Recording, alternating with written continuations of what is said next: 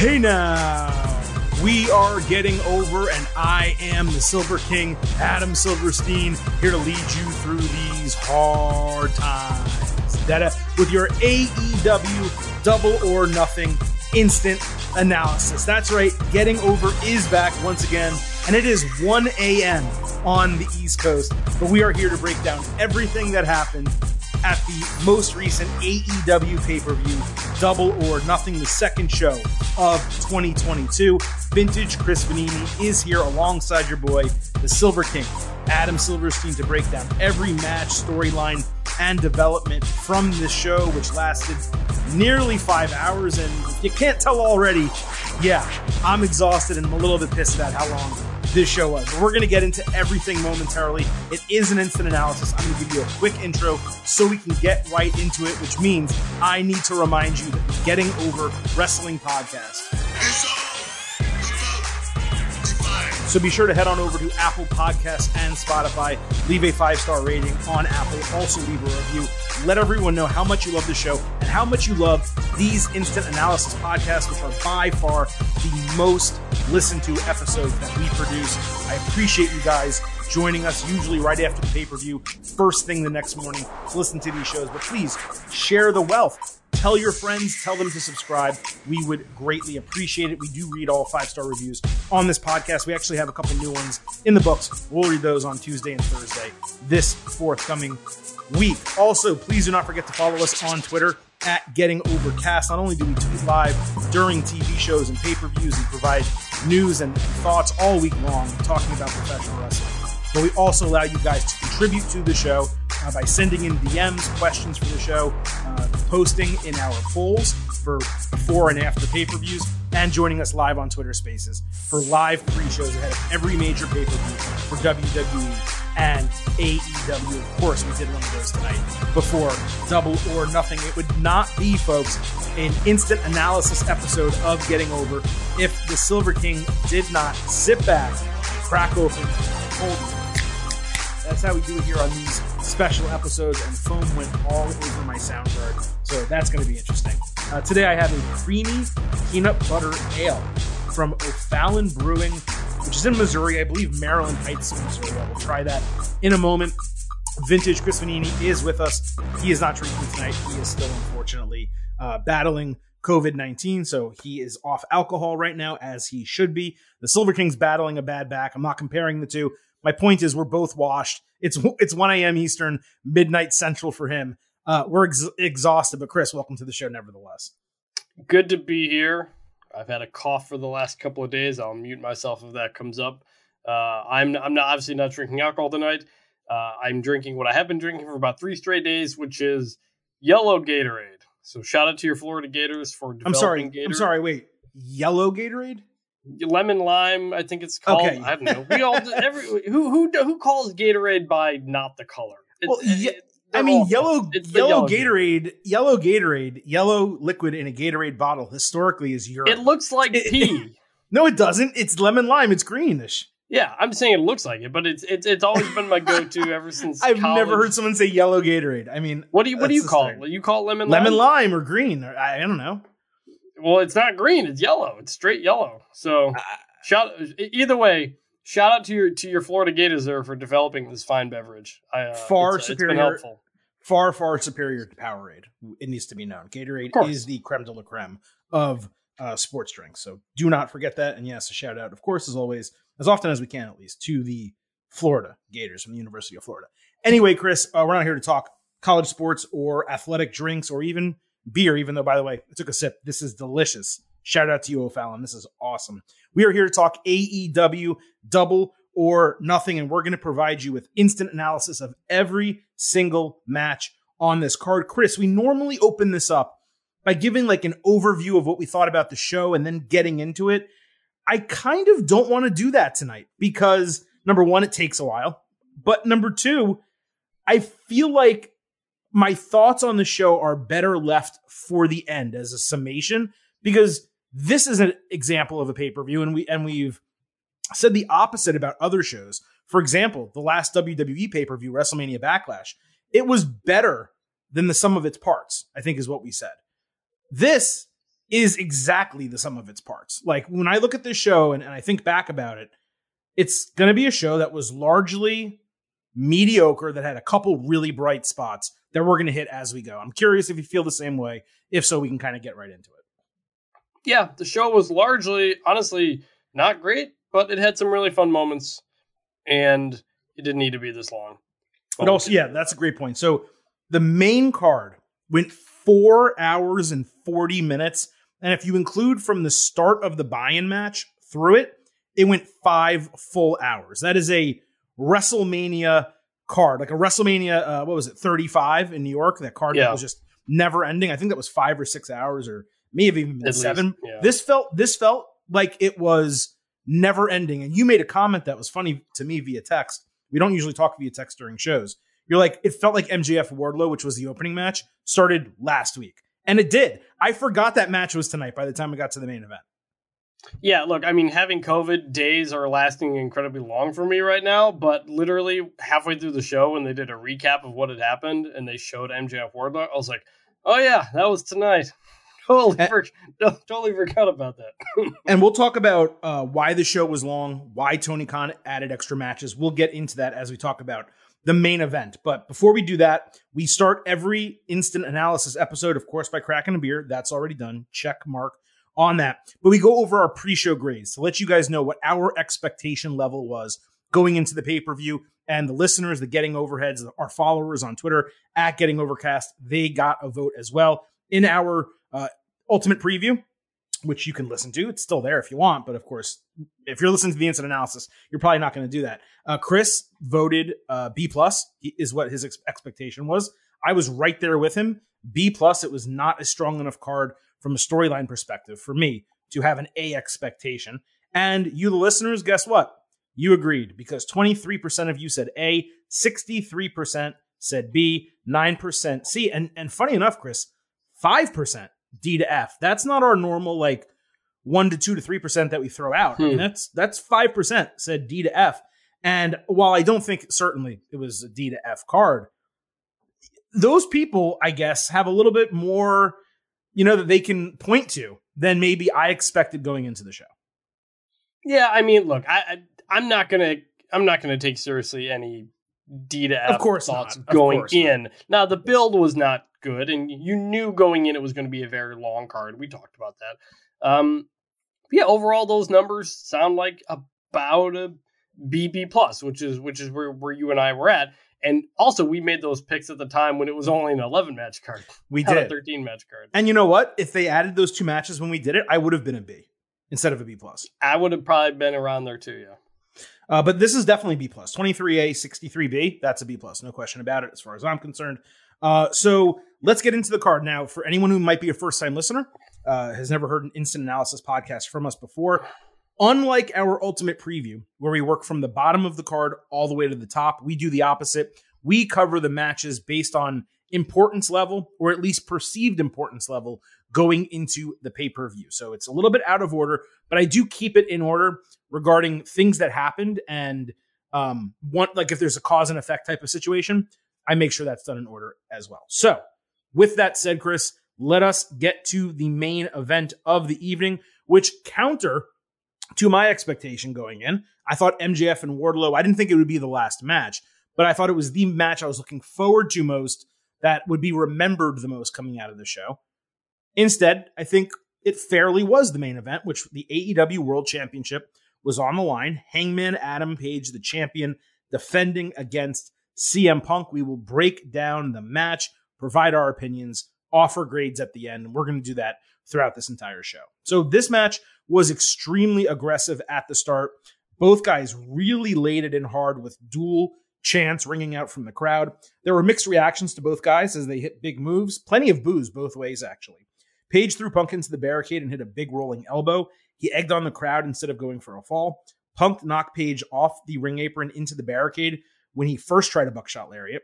Punk then ate a KO style pop up powerbomb into the apron, plus a flying lariat inside for a near fall. Punk came back with a superplex. Punk hit all his signatures and a springboard lariat, but Hangman countered a sharpshooter and GTS before hitting his moonsault outside. He immediately sold the left knee when he did that. Punk countered a second buckshot lariat into the sharpshooter.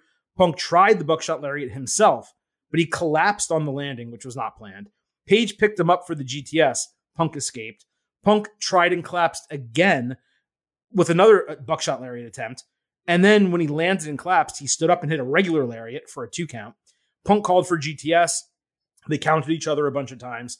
Hangman caught Punk for a last ride power bomb, then rolled through for a deadeye and a 2.99 that easily could have been a three because it was a super late kick out from Punk, and his head, uh, hand definitely hit the canvas. The referee. Um, the referee then helped pull up Punk's tights, which I guess got pulled around his ass a little bit. Hangman called for the GTS. Punk escaped with a roundhouse kick. Then Page caught him and hit the GTS for a 2.8. And he did it with the injured left knee that he was selling, and commentary called that out, which I thought was really good. Hangman clotheslined Punk over the ropes and immediately threw him over the ringside table. He grabbed the world title and taunted him. The referee took it away and puts it smack dab on the ring apron, just right there. AW may not do disqualifications frequently, but they have the worst referees in the world when it comes to kayfabe. In, in kayfabe, they make so many mistakes and they are so easily distracted. Truly terrible if you actually think about it. Anyway, back to the match. Uh, Punk countered Buckshot Lariat into GTS, but swung Hangman's legs into the referee, which knocked him out. Hangman escaped, but as I said, the referee was out. He grabbed the title, threatened to use it on Punk, but he hesitated. He dropped it and went for the Buckshot Lariat instead to win clean. Punk countered that into the GTS to win the AEW World Championship in 26 minutes, and then he cried a little bit while he was celebrating. So this was a damn good match with damn good storytelling, I thought. Punk held Page back in terms of like work rate. There were multiple botches, as I pointed out, but the booking is exactly what we theorized on the podcast. I said there were going to be two acceptable finishes to this match, Chris. I was very specific and clear. One was Hangman cheating to retain the title. The other was Punk winning clean. And what AEW did here is they teased one and delivered the other it was basically the WrestleMania 8 finish between Roddy Piper and Bret Hart, which I'm sure yep. Punk wanted to do on purpose because he loves Bret Hart and really respects Roddy Piper. So, you know, they delivered a finish here that was, I would say, completely acceptable. But I do believe the crowd got taken out of it a little bit because of how many kind of botches and mistakes there were in the lead up to it. Um, if not for the miscues I mentioned, I probably could have gone low A plus for this match because the storytelling was fantastic. And when you look at this card as a whole, what did we talk about? We talked about going in.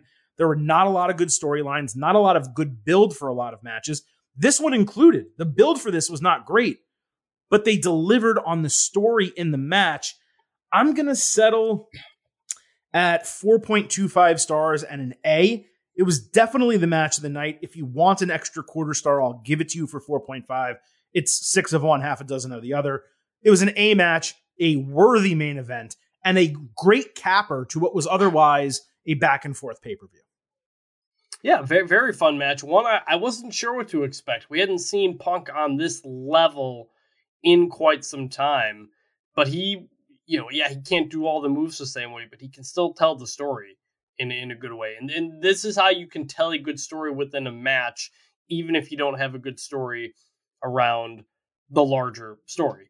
And that came down to the crowd. There, there, were moments where the crowd booed both of them. There were moments where the crowd cheered both of them. They did the dueling chants, and that kind of kind of illustrated the story, which was neither of these guys was quite a heel. But as this match played out, Hangman acted far more heelish than Punk did. And I was really into heel Hangman there. I was like, yes, this is what we've been kind of seeing from him, mm-hmm. but they haven't pulled the trigger yet. And so when he's got the title there and he get hit Punk and he's waiting and he's waiting, I was I was like, I'm all in on heel Hangman here. Just blast him. Now he may lose because maybe he doesn't win because of it, but I want to see him blast him here. I want to see him fully go, and he doesn't. So you know where that goes in the end. Is he going to regret that? Is he? I, I don't know where Hangman goes from there, but they told a great story throughout the match, and the crowd stayed into it. Uh, largely be, because of that. Um, aside aside from the, the botches, uh, well, uh, among the botches, obviously the buckshot lariat Punk struggled with twice. He also he did one a couple weeks back, but he, he like almost stumbled on that one too. honestly, it shows how difficult of a move it is to do. Hangman makes it look so easy. It is not. And I think that actually kind of helped that in a way that not anybody can just do his finishing move. But Punk also did the he did the sharpshooter, but he did the Rock's version of the sharpshooter, which is when you put the whole arm over the feet, and it's yep. not exactly the right way to do it. Uh, there was an epidemic of bad sharpshooters I, in this. I was going to say there were into. three sharpshooters slash scorpion deathlocks on this show. None of them were executed properly. They were not great. They were not great. Appreciate, it was stunning. I, I understand the effort, but yeah, it was it was very notable uh, that nobody could get it right. So it is what it is. Um, I thought the production of this match was solid. The camera angles were good. They caught everything, didn't miss anything. But I would have liked some more replays. Just especially on if Punk collapses on a buckshot lariat and you're leaning into that while telling the story, show it to me again. There were very few replays in this match. I would have liked to have more. Um, and also CM Punk, great kickouts. There was the one that was maybe too late, but he had some really good kickouts in this match. He absolutely did. Um, I have two other topics I wanted to discuss regarding this title change. One we mentioned on the Ultimate Preview. I'll save that. Um, I want to talk about something else though, which is so going into Double or Nothing. It was known that the main event would not begin until the NBA playoff game seven was over. To me, that alone gave away the match finish because there's really not a reason to do that if you're going to have a title retention or if you're not going to have a big moment where even if Page was going to retain the title, maybe someone debuts at the end of that or something. As it turned out, the extra matches they added to the show were actually complete wastes of time because the game ended like 45 minutes before the main event began. And then on the pay per view tonight, once the main event actually ended, I'm sorry, once the game actually ended, Tony Schiavone, like five different times, kept reiterating. He's like, we have the most people ever watching Double or Nothing. You guys should tune in. And I kept thinking to myself, this is a pay per view. No one can hear you other than the people who have already purchased the pay per view. Yeah. So, what you want people to call their friends and say, hey, you should go buy Double or Nothing? I mean, maybe that's what he wanted, but it felt even more telegraphed to me. Like, hey, you need to tune in or at least not turn this off, even though it's late and it's going long, because there's going to be a title change. Now, obviously, they didn't say that directly, but the way they kept hammering it home on commentary, and I tweeted this before the match even began, it told me, like, you know, even though I was like, I don't know, 80% sure they were going to change the title here, this made it 99% before the bell began. I'm wondering if you had the same thoughts. Uh, not exactly that Punk necessarily would win because of it, but just in general that telling your telling your fans ahead of time that you're gonna delay the pay per view and make it longer because of something else. Like the people in the crowd, the people who are paying to watch, like that's your audience. Correct. Like and you're tell you're you're telling them, nah, like I want to get some, I want to essentially get the casuals. You, you know, the whole argument that WWE makes don't don't change what you're doing because of the competition that devalues us oh, as viewers. Also, it's, who, it's a pay per view. It's not. Yeah, sorry. The ones who paid to yeah, the ones who paid to watch the whole thing. Like the ones who are paying to watch are the ones who are gonna. No one's gonna pay fifty bucks at the end of a basketball game to to jump on just the main event match. Like I, I seriously doubt the numbers were, were, were, notable. So I don't think Tony Khan going out and saying, hey, we may like delay the show, that told you that a lot of the shit going on in the show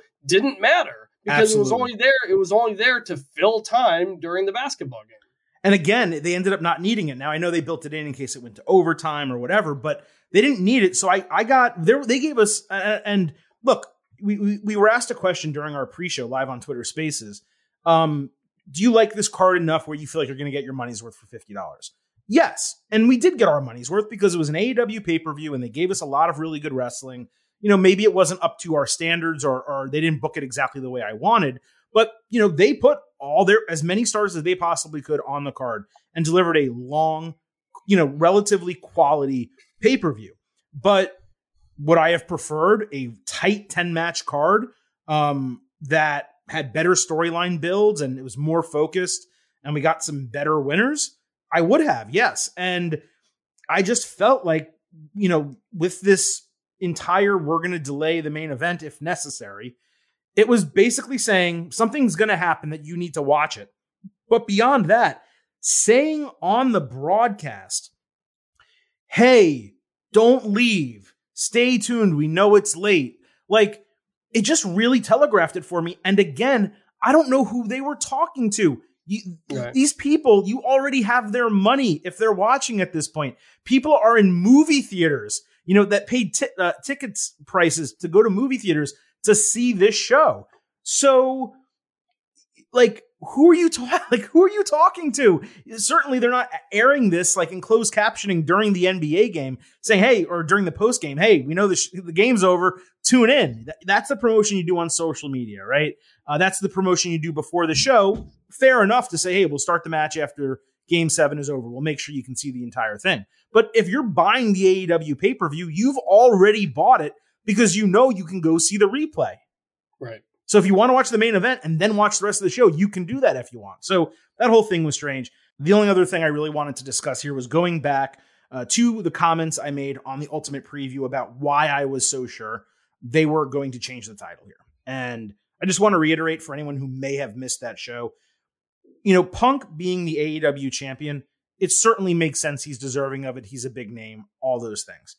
But I am thoroughly convinced that this move was made not just to put the title on someone who otherwise should have it, but to specifically try to regain some of the momentum and pop they got when they initially signed CM Punk. Because from that moment to now, and really in the history of AEW for the most part, you know, they did get a little bit of a lift with the Bryan Danielson and Adam Cole in the same night on pay per view.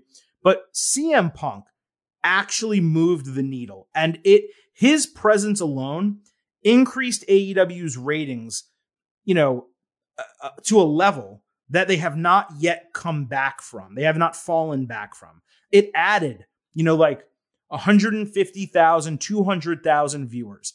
And those have dissipated over recent time, largely due to the NBA playoffs and competition, but also because Hangman Page as champion is not as attractive a champion to the uh, general audience, the casual fans, as Chris Jericho and the former Dean Ambrose, Jon Moxley. Of course, Kenny had the title for a really long time, but nevertheless, those other, those two guys were very much in the forefront for a long period. So putting the championship on CM Punk, more so than being like a booking decision, to me is almost purely a business decision. I'm very interested to see what happens to the ratings on Wednesday night. If there is an immediate bump, I'm guessing there's going to be, not just because of no NBA competition, but specifically because of CM Punk. I wouldn't be surprised if Dynamite on Wednesday is their first million viewer show since whenever the last one was, which seems to be a long time ago at this point. So I just wanted to reiterate that. I think it's a business move. The question is, how long will, if there is a pop Wednesday, if there is a bump, how long will it sustain? that really remains to be seen. It probably depends who Punk defends the title against. Yeah. And, and look, putting the title on somebody for business decisions, that is the history of pro wrestling. Like that, Absolutely. That's, how, that, that's, that's, that's literally how it always works. That, that's literally why you put a title on somebody. So, um, yeah, I, I'm curious what happens next. They, the way it kind of ended makes me think they're going to do a rematch at some point, uh, because Hangman can say, I had you and then I, I blew it and, and, and, that type of deal, or, or, maybe this leads him down a road. I, I don't know, but it really needed to be freshened up. CM Punk is a great way to freshen that up. Um, it did. You know, did now now we now we can move forward. Do you understand though? Like, am, am I being clear at the differentiation I'm making? In, in terms of what? In terms of it's it's not just so much a regular business decision like bringing back Brock Lesnar or putting the title on Roman Reigns. AEW has intrinsic, uh, uh, you know, information, not intrinsic information. AEW has data, straight up blatant, yeah. cold data that shows yeah. specifically what CM Punk did for them, how that's dissipated over time, and this is really the one card they have left to get a second bump specifically from CM Punk. Pun, uh, sure. uh, pun or rhyme, I should say. It's late, folks. I'm telling you, it's it's freaking late, and I'm in pain here from the back. Rhyme not intended is what I meant to say, not pun. But am I being clear about that? Like, I, I hope everyone understands. Of Yeah. course, every champion is a business decision. I'm saying this one in particular for these reasons at this time with the Warner deal, um, with with you know peop new people taking over from Discovery, them wanting to put their best foot forward ratings wise. Does it make Mhm. sense why they are specifically doing this at this particular time with this particular person? Yeah, of course, exactly. Okay. And, and, uh, yeah, the numbers will rebound a little bit without the NBA, but look, Punk, Punk, his return to wrestling was the biggest pull anybody could possibly do. There was Right. nothing bigger than CM Punk coming back, bigger than Brock Lesnar coming back, or Cena or Undertaker, because those have been done a million times. Punk Yep. was the biggest one that was left in pro wrestling, and they did it. So it makes perfect sense to try to go back to that at this specific time, post generally post having to compete with the NBA, and while the whole Warner Media sale stuff is going through, and you- and you're figuring out the future. Yeah, it makes total sense. And I just wanted to make sure. thing. I just That's wanted to make sure I was being that- clear about it. That's all. Yeah, yeah, no, Yeah. that- and that's not a bad thing. That it makes sense to do that. It does make sense to do it. Yeah, absolutely. I'm just saying it's it's specifically why now, why him, and and why at this show. All right, Yeah. Let's move on to what going into the um, pay per view. I thought would be the co-main event. Instead, it actually opened the show.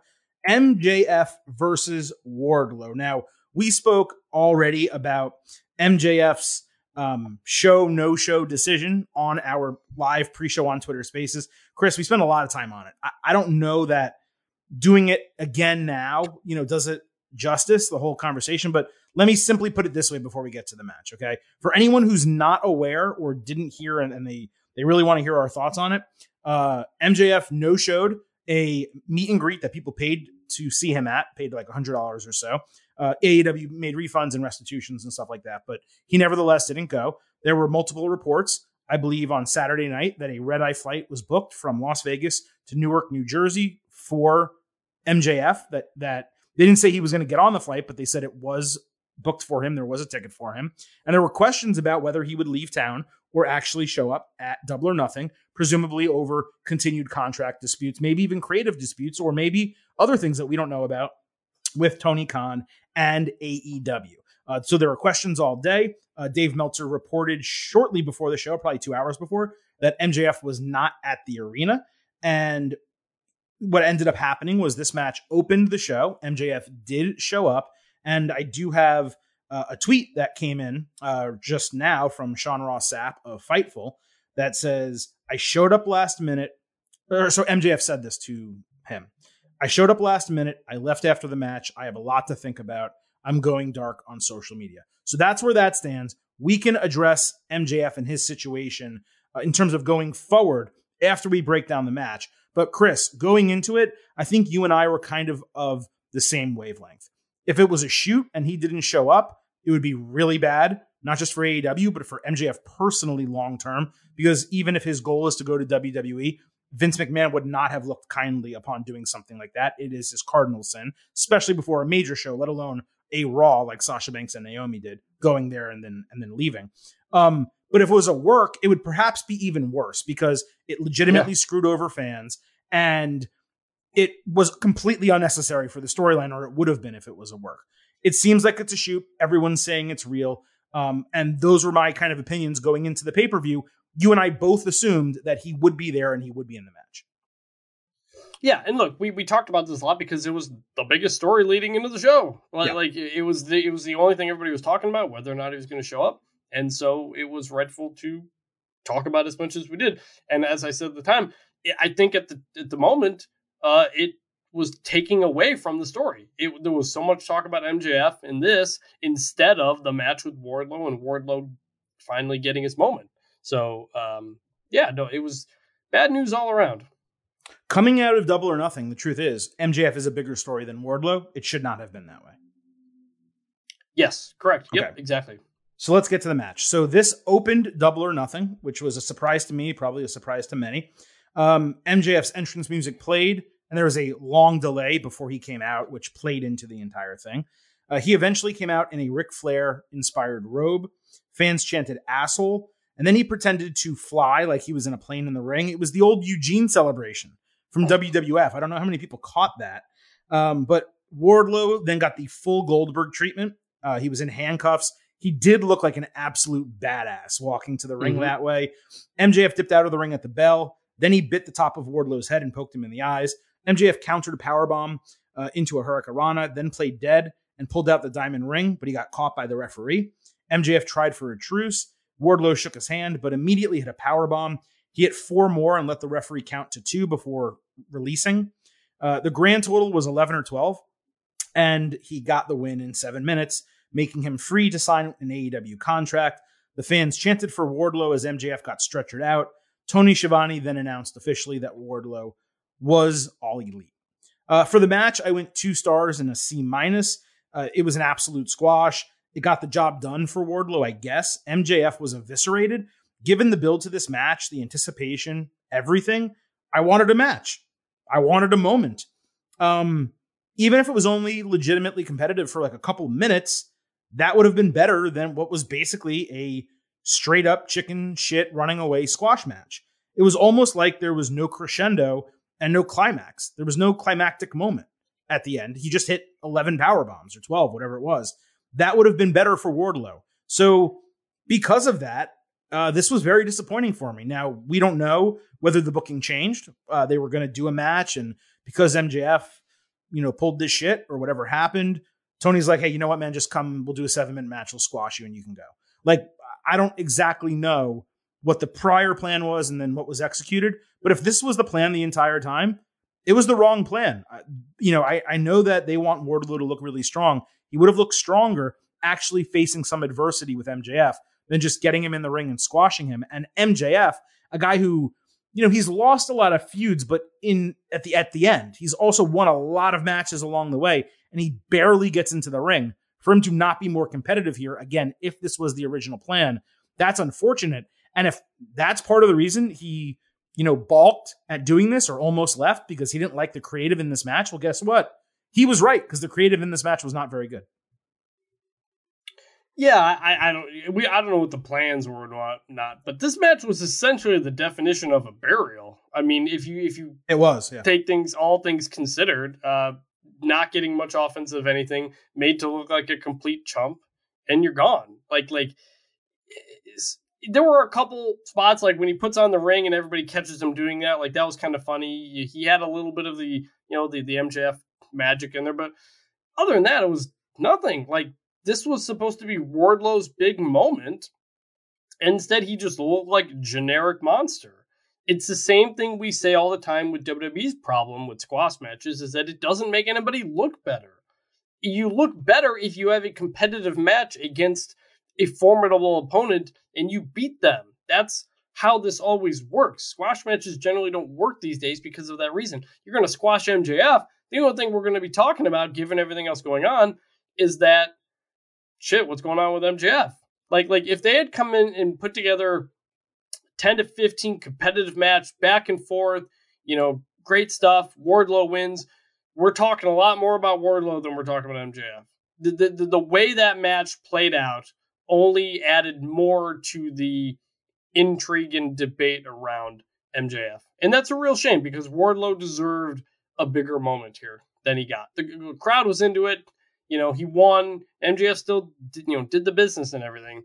But given everything he went through, given the cage match with Shawn Spears was a hell of a lot more competitive and entertaining than this, uh, I think this story really deserved a better finish, and it's a real shame for pretty much everybody involved that it played out this way. By the way, did you notice how poor of a job?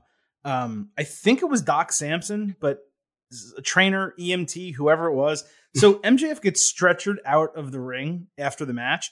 First of all, they throw the guy onto the board, right? You're supposed to, you know, brace the neck and ensure that there's no like spinal cord movement, you know, in case someone's like hurt or, or you know, possibly dealing with par- uh, being paralyzed or whatever the case. Um, sorry, I'm not a doctor. But first of all, they throw him on the board like haphazardly. His neck is hanging off the edge of the pad, so it's not even straight. And then the guy puts the oxygen over his nose and eyes instead of his nose and mouth. And I'm sitting here like, you know, a little bit of realism would be nice. Like you get the guy on the thing, you strap him to the board, you make sure everything, you put his hands inside, and then you wheel him out. They got him out of there as fast as they possibly could. And maybe that was on purpose. But I mean, the the oxygen thing, I saw that and I just I was howling laughing. And they never yeah. moved it. No one fixed it. It was there the entire time. Yeah. And so when they stretch them out, you're like, all right, so so we're we're done with this for a bit here. We're not going to get a resolution probably on this MJF thing for a bit of time now. And now he's gonna, just going to be out of the picture. And that comment to Sean Ross Sapp would further seem to confirm that. So, all right.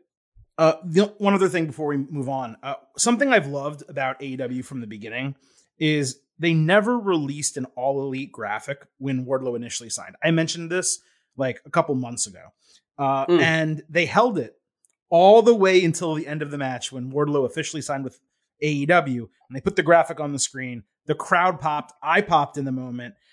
I just loved like that's such a little detail, but it was so super important to like the story of Wardlow and AEW, and it really like he did he he got huge pops in the whole match. Like I said, there wasn't a climactic moment, but to get that before going into the backstage area, I thought was a really nice touch. Yeah, and and yeah, that, that was great. I didn't know that. That's really cool that, that they yeah. did that. So because um, what, yeah, so I, what happened yeah. is obviously he debuted alongside MJF. He was signed to MJF, mm-hmm. whatever. When he first debuted, AEW posted on Twitter a video package of Wardlow. That was it. It's like Wardlow is in AEW. They never mm. actually did the graphic, so now they followed up with it. Yeah, and look, this uh, this uh, unless Tony Khan says something during this press conference that's still going on, there's not really much more to say about MJF at this point. Um, no. So I, other other I mean I, I think he can be and should be and will be one of the biggest things in pro wrestling. And we talked last week or so about why WWE would really want him and, and how he could be a real face of the company guy. But if you're no showing meet and greets, if you're changing booking potentially because you don't want to show up at a show, that's the kind of thing that Vince McMahon's not going to want to see either. So the, the this last weekend I think really throws a wrench into what all the possibilities could be. I have no idea what happens. I have no idea what happens next. If he gets released at some point or he sits at home for two years, I don't think anybody knows at this point what's going to happen. I mean, yeah, there's just so many unknown variables. I mean, you have Cody who is there, is getting pushed really hard, who has kind of helped mentor MJF like recently over the last like three to five years. He can vouch for him. You know, uh, there's other people in the company who can vouch for him. Vince sees money and talent, and the guy did come back ultimately to do the job, which you know, is commendable even if there's major issues. So it's just so tough to say what's going to happen. I don't think Tony Khan is letting this guy out before the end of his contract, nor do I think he should. But because it's AEW, theoretically, MJF could work anywhere else he wants, probably with the exception of WWE, as long as he gets AEW's permission or it doesn't conflict from a time standpoint. So who knows what this guy can do? Um, you know, it seems like it's a situation where he will not be on television probably for a month at least. And then we'll have to see if he comes back or what the reports are and what happens. But it's a very strange story. You know, it, it, it's tough to cover it on this podcast because the news actually happened between our last show and this show. It got resolved in, by the fact that MJF did show up and work. Mm-hmm. You know, everything happened b- between our episodes. So, uh, you know, we'll yeah. we'll revisit this on Thursday's next AEW show, and um, we'll just go from there. That's all we'll do. So let's let's move on to the rest of Double or Nothing. We had the Women's Championship Thunder Rosa against Serena Deeb. Rosa, her gear looked awesome. I thought uh, the first five minutes were really strong technical wrestling. Rosa then went on a run and got a near fall on a Northern Light suplex. Deeb came back with an octopus stretch, then a cool flipping stunner out of the corner for a near fall. Rosa countered Deeb into, uh, sorry, she countered Detox into a Russian leg sweep and crossface. Then she had a great double stomp into Deeb while she was bent over. Deeb came back with a figure four. They slapped the shit out of each other and then rolled out of the ring. Deeb caught Rosa with a dragon screw and hit Detox, but it was a really sloppy cover, and Rosa got her foot on the ropes. Deeb came back with a Serenity Lock, a power bomb, and a Clover Leaf that she couldn't bridge, so Rosa escaped. Rosa then hit a superplex that she floated into with a Thunder Driver for the 1 2 3 to retain the championship in 17 minutes. This was a damn good match. I will say it actually did not live up to my very high expectations. Rosa absolutely had to win, and she did. So the booking was spot on here. Deeb was a great challenger in this spot, a great first challenger for her. There's not really much else to say. I went four stars and an A minus. I saw some people were really loving this. I don't know how you could really love it. I mean, it was a good wrestling match, not more. I guarantee you know who will probably rate this higher than any WWE women's match this year. And it just wasn't. It deserves credit for being good. Um, I think it stood out amongst a lot of matches on the show that were not good, especially the two other women's matches. Uh, but it was for me nothing more than an A minus at four stars. Yeah, honestly, I didn't really put any notes down for this match other than hey, it was wrestled well, and they did some really creative spots that you don't typically see. It was nice to see Thunder Rosa in there with somebody who can fully go with her, so you could really see Thunder Rosa, Thunder Rosa fully unleashed and, and just mm-hmm. simply what you can do from a wrestling standpoint. That was really important.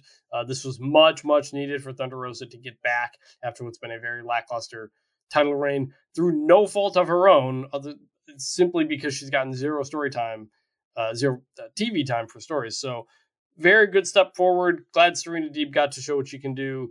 Good match. I was the same, four stars, A minus. Um, but that's about it. There wasn't much right. to it other than that. And and uh, so we move on. Let's keep rolling. Tag Team Championship Jurassic Express against Ricky Starks and Powerhouse Hobbs and Swerve in My Glory. They used the far, far inferior triple threat rules yes. with only two legal men at a time, which was a huge letdown. I do not know why AEW does this. Anyway, Lee helped Swerve with a moonsault off his barrel chest outside. Hobbs took Swerve off the top rope with an avalanche toss belly to belly suplex. Hobbs ran into Lee, who tagged himself in for a beefy triple threat with Luchasaurus. The challengers teamed up for a double choke slam on the Dino. Then Lee belly to bellied Hobbs over the top rope and hit a huge tope con hilo, which was easily the spot of the match. Luchasaurus botched a lifting move with Lee due to basically his size, he couldn't lift him. Hobbs then did a great double flying blockbuster onto the big guys, and for a moment, just a moment, there was a lot of beef out there. There's a lot of beef out here. Uh, Christian Cage helped stop cheating, only for Hobbs to throw him into the steel steps. Jungle Boy attacked Hobbs, and Starks caught JB coming back with a spear for a great false finish. Starks then hit Roshambo for a broken fall. Swerve tagged in. Luchasaurus accidentally booted Jungle Boy. Lee pounced Luchasaurus, and then they combined for the Spirit Bomb Swerve Stomp, you know, combination move in a false finish that was broken by Hobbs. Uh, Starks took out Lee with a championship title. Swerve put Hobbs into the post. Starks went to use the title again when Christian stopped him for a second time. Swerve rolled up Jungle Boy for a 2.8. The champions finally caught Swerve with Thoracic Express to retain the titles in 18 minutes. There was a nice reaction to this finish, but it really felt like everyone in the building wanted a title change. I know I wanted a title change, Chris. I know you wanted a title change. And honestly, I didn't even care which other team won the title. I thought it was going to be Swerve uh, and Keith Lee. That was my prediction. I forgot what yours was. That didn't happen. It was a really damn good match with the wrong rules and the wrong winners. Plus, Rick Knox is referee, though I will say there was a lot of tagging. I'm back and forth between four stars, 4.25 stars. I'm kind of right between. I'll go with four stars and an A minus. It, was it was good. It just never hit like another gear that I could say that's a great match. I definitely want to see again. And usually when I give a match like for like an A or an A plus, it's a match I will watch a second time. I'm not going to watch this one again. Yeah, for me, that's what the 4.0 line is. So I was at about a 3.75 because it's not something I'm going to watch again. Mm-hmm. So the the match ends, and the very first thing commentary says is Taz says, "Well, I didn't expect these guys to walk in with the belts and then walk out with the belts." And I was like, "Yeah, everybody, every, everybody feels that exact same way." He perfectly summarized the takeaway from the match. Essentially, was that uh, exactly okay? I guess we're not changing the titles. So since they didn't change the titles, there's not much more to really say. It was fine. We we got our big meaty moments. We didn't get Christian turning on Jungle Boy, so nothing happened. Nothing advanced. Nothing moved on. I don't really know uh, how a team like I don't really know where Keith Lee and Swerve go from here because they got their title shot and they, they lost again. Yeah, so like I don't know. I don't know. I don't know. I don't really know where this goes next. It was very, very surprising. The the, the, like, the main event world title scene needed to be freshened up. It is. The tag championship scene really needed to be freshened up, and it wasn't. So okay. I mean, they bring in they bring in freaking Swerve and Keith Lee, and it's loss after loss. Their wins are inconsequential in between. I mean, what are you doing with these guys? Are they going to go for the TNT championship? Like, why not push Keith Lee as TNT champion? Or, you know, if, if Wardlow's not going to go for it, why not get Lee in that picture? Why not get Swerve in that picture? You know, Ricky Starks is basically sitting around with his, his thumb up his ass at this point. I, I don't know why He's they so move good. the titles here. So, like, by the way, Ricky Starks keeps getting better and better every Better time and better. The guy's incredible. He, yes. he's incredible. S but like the Keith Lee Swerve situation is why I no longer really care when AEW adds a new face, and we'll get into some of the new people that they added. But it's like they add these, they keep adding more and more people, and then they're just not doing anything. So like, wh- how? Why am I going to be excited about so and so's now all elite? Okay, well Keith Lee showed up months ago and he's ain't doing shit. Like he's Keith freaking Lee. How, how is he not holding some title involved in like like just like it it, it I just I'm very very dumbfounded by that that Yeah. by that decision. one of the strangest booking decisions by far. Um, actually, you know what? Maybe the strangest match winners um, Yeah. on the entire show. I think it's fair to say that. Okay, let's keep going. Uh, Jura- uh, I almost call them the Jurassic Appreciation Society. Uh, the Jericho Appreciation Society fought Eddie Kingston, Santana and Ortiz, Bryan Danielson, and Jon Moxley in a 10 man Anarchy in the Arena match. Now, before we get to the match, some shit happened on Rampage and also pre match. On Rampage, we had Danielson against Matt Sydal. There was a great near fall there with an avalanche sunset flip powerbomb by Sydal. Danielson then hit a psycho knee and one with a chokehold. It was a perfect match for a go home uh, B show, which is what Rampage is. I went four stars and an A minus, just telling you guys to watch that match. That's it. Anyway, um, instead of trying to explain this match at the very beginning, Justin Roberts opened by saying these words. Ladies and gentlemen, shit's about to hit the fan. Uh, and what a great line. What a great way to Yeah. introduce a match. The crowd popped huge for it. This was the third to last match of the night. And that line, just that line from Justin Roberts, it was so unexpected. It popped me as much as anything I had seen on the show to that point. I legitimately laughed out loud. Look, we'll get into it, but but that line, this match saved the show. This show was dead It was a long period of time, and so during the basketball game when they basically told you that this stuff wasn't going to matter as much. This completely turned the show around, got the crowd right back into it, and for good reason. It did. So JAS came out in all white like a boy band. The wrestlers only came out to Mox's music, Wild Thing, uh, all through different aisles in the crowd. The bell rang, and I thought production didn't realize the bell rang because it kept playing Mox's music and never turned it off. It- but they actually did it on purpose. Uh, Mox used a fork at one point. Matt Menard was gushing blood with a full crimson mask. I think he's the one who it was used on. Mox put Jericho in a bulldog choke on a scooter. AEW announced four minutes into the match that the fall has to happen in the ring, which you and I No, speculated. no, no, that's not true. That's not true. Justin Roberts did say it in the intro. Oh, okay. I missed that. He did. missed it. Yeah, I, But fine, they mentioned I it on the- same- They mentioned it on the, the show, but not before the show. When right after Justin Roberts says shit hits the fan, he he says the fight the pin has to happen in the ring, uh, which I was glad because I didn't know that until he said it. Right. I'm saying they didn't say that before the show, and we were t- we were Oh speculating yes, about yes, that. yes, yes. you and I were speculating about that in the ultimate preview. Anyway, Yeah. Uh, so then I was wrong about that. It was four minutes in, but nevertheless, we found out, or they reminded us. Uh, Jericho hit Mox with a piece of production equipment that turned off Wild Thing, which had already reset and was being played a second time. Santana and Ortiz did an insane tope blockbuster on Jake Hager into two tables at ringside. Daniel Garcia did a pile driver onto upturned steel steps.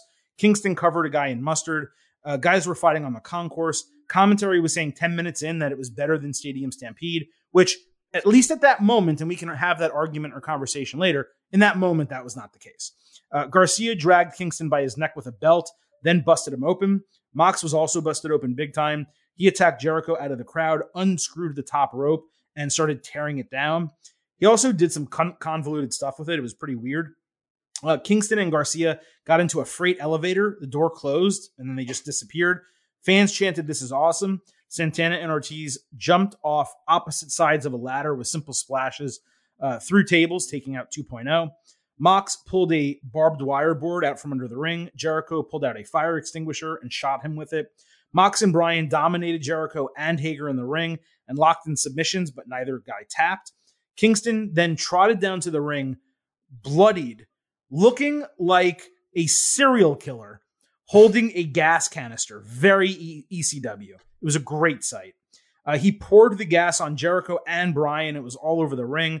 Bryan slapped the lighter out of his hand and they brawled against each other, the teammates. Jericho took advantage with chair shots. Hager then pounced Mox off the apron into the barbed wire. Jericho used the top turnbuckle as a bat to hit Bryan in the face for a 2.5. He hit Kingston with Judas effect. Bryan overcame a two on one with running knees on Hager and Jericho, uh, with the Jericho one going through a chair. He was about to beat Jericho when Hager took his knee out and strangled him with the top rope. As Jericho put in a half crab, the referee rang the bell with a knockout defeat, and Danielson, of all people, took the fall in 20 minutes. All of that blood, uh, and outside of Mox using the fork, really, I have no idea how anyone else got opened up. And that to me is a minor example of why Stadium Stampede was superior. Because for a match that was this chaotic with this many people, you need to tape it and edit it together so it makes sense and you don't miss anything. Beyond that, this ended up being a Jericho Mox and Jericho Danielson match more than it was Jericho Kingston. They hardly fought each other, which was really the point of the entire thing for it to be Jericho and Kingston. So that's a feud that you think is going to happen. The JAS and the BCC, I guess.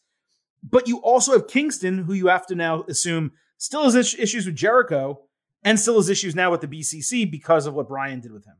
Plus, I was very surprised, Chris, to see JAS win over Danielson of all people when Kingston or Santana or Ortiz could have taken the fall. Now, I did enjoy many, many spots in the match. It was chaotic. It was fun as hell. Grading it is nearly impossible. So for a wrestling match, I'm going to say three stars and a B minus. But for entertainment value, it was an A. It was very entertaining. It was totally worthy of being on a pay per view. And as you kind of alluded to, it was maybe the first match on this pay per view where you said, okay, now we're at an AEW pay per view. And it, that really did not happen over like the prior three hours of the show. It was also just the second match on the entire card that truly got the crowd going crazy all the way through. The other one being the men's trios match between Death Triangle and House of Black. I found it so funny that the entire storyline of this feud is that sports entertainment is bad. We want wrestling. And the teams go on to put on a sports entertainment clinic. This was so much fun. This was crazy as hell. This was the definition of sports entertainment. like,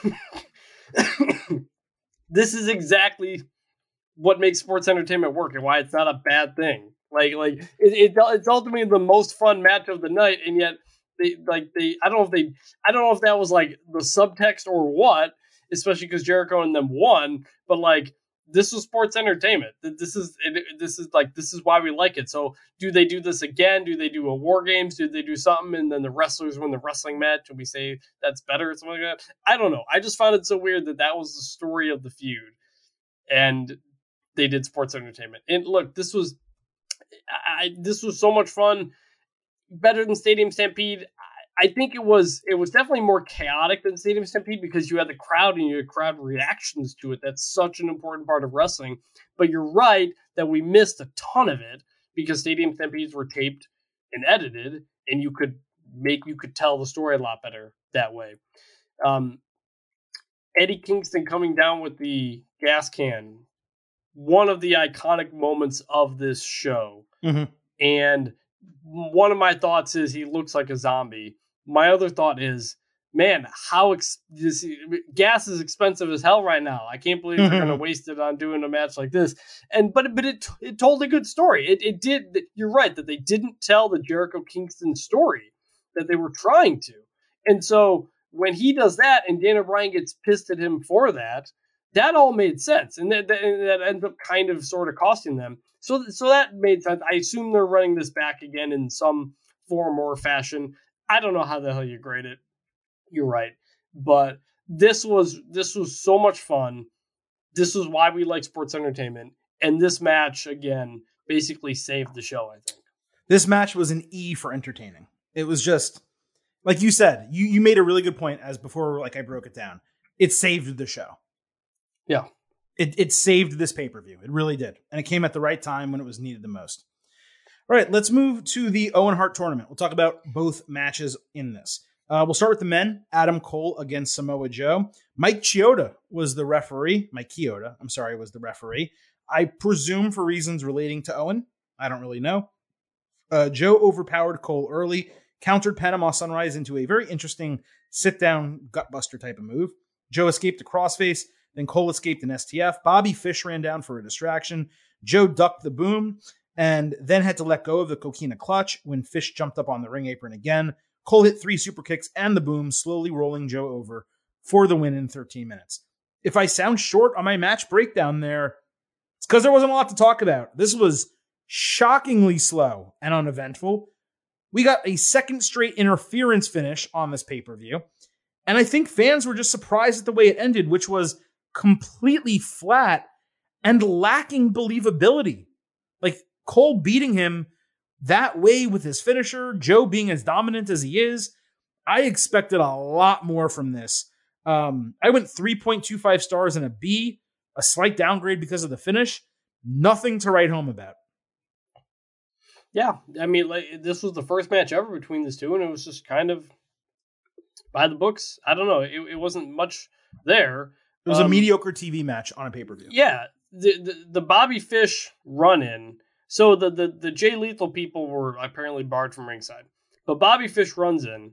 There's little reaction from the crowd to that, and Tony Schiavone immediately says that Joe expected Bobby Fish to do this. Why why would you say that? What like what you you just no sold the run in in the in the interference by saying like ah we all expected this to happen whatever it's not a big deal. So I was like that was weird, and then it just kind of you know plays into the, the finish. We we picked Cole and it made sense.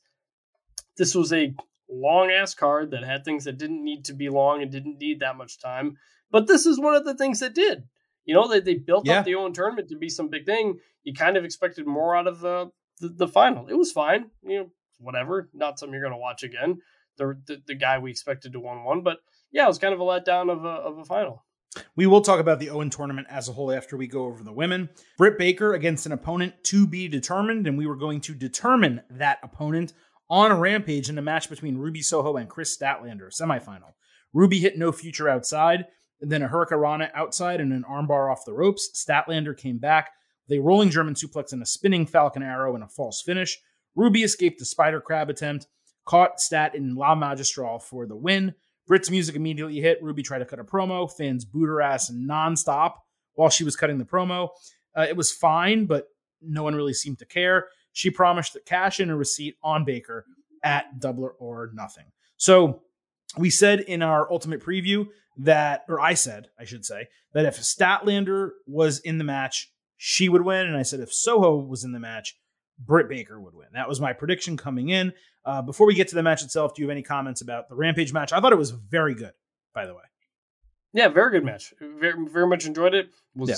honestly kind of stunned the crowd. Was that not into Ruby winning? But she did her best to try to basically acknowledge the booze and spin it forward into the promo with Britt and moved us forward. Yeah, that that to me was one of the top two matches in the uh, Owen tournament for the women, and would have been mm-hmm. a very good final. Uh, anyway, so we get the final: Baker, Soho. I guess part two, technically, right? Uh, Baker got a Fozzy guitarist for her entrance, while Soho had the entire band Rancid doing Ruby Soho, which she's named after, and it's the entrance theme that she uses. It was really good moment. Fans popped for it. You know, it wasn't. I mean, Rancid's Rancid, right? It's not. It's not this like huge superstar band, but at the same time, it was a really nice moment. Made her look good. Uh, made her look like a star.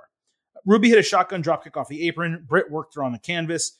Soho hit a superplex. The crowd was dead. Uh, they countered finishers. Soho hit a Saito suplex and an avalanche senton for a near fall.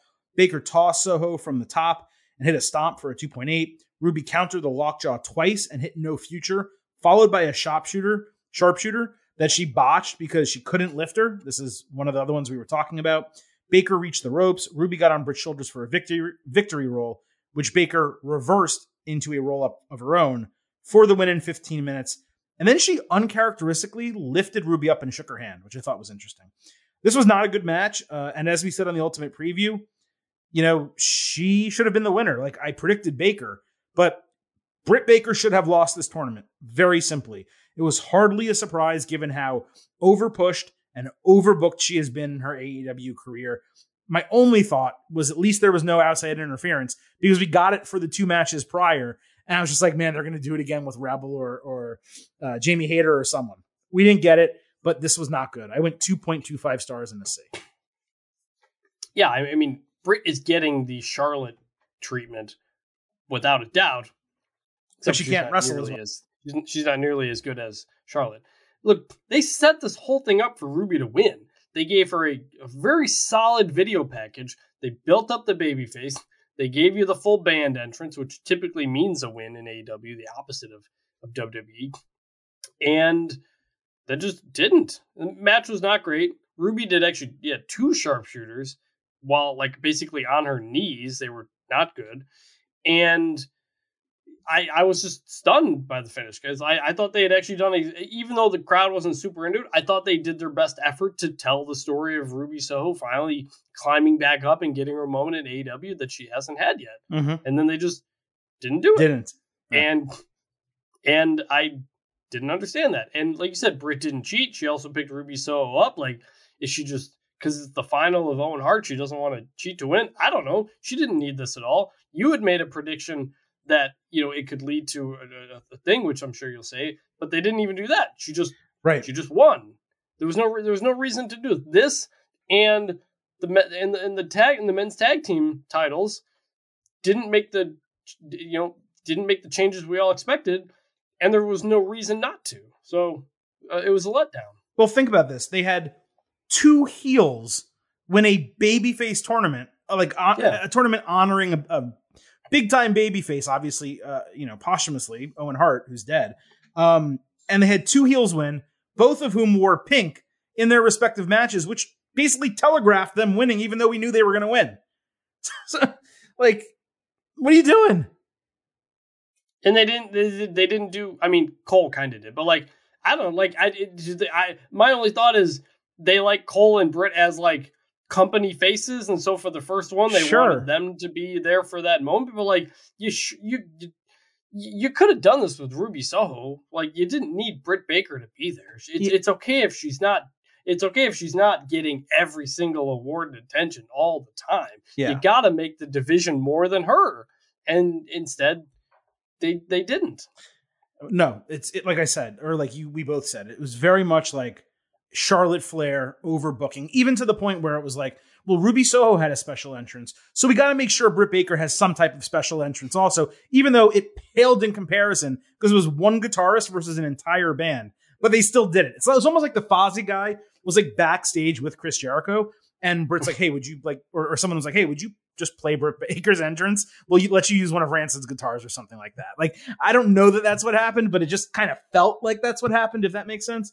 Um, yeah, so I I don't know where Ruby Soho goes from here. Like she's definitely not deserving of being in either title picture. Nothing. She just yeah. lost to Britt. Uh, she lost to Britt again. Like I don't know. Like what do you do now? Ruby Soho, so like Ruby Soho just lost. Toni Storm just lost. Kris Statlander just lost. It's like these are your three. Those are the, the women that people want to see win and be in important Britt, things, and they yeah. all just lost yeah. matches. Yep, it's unbelievable. Weird. So uh, just just so everyone knows what Chris was alluding to earlier on our pre-show live on Twitter Spaces, I theorized. I don't know anything. I, I was just I was like, hey, you know what? The only way that this would really make sense if Cole and Britt Baker won is if like they do the the trophy presentation and then like Johnny Gargano and Candice LeRae debut. And it's like one couple and another couple, and it makes sense, and it's just this really fun moment. Now that could still happen on Dynamite. Um, as I say, every time I mention Johnny Gargano and wrestling, I want this guy to return to WWE. I think he can be the heir apparent to Bryan Danielson on the main roster if they give him the opportunity or if he decides to go back. I don't know that he's going to. I don't know what he's going to do.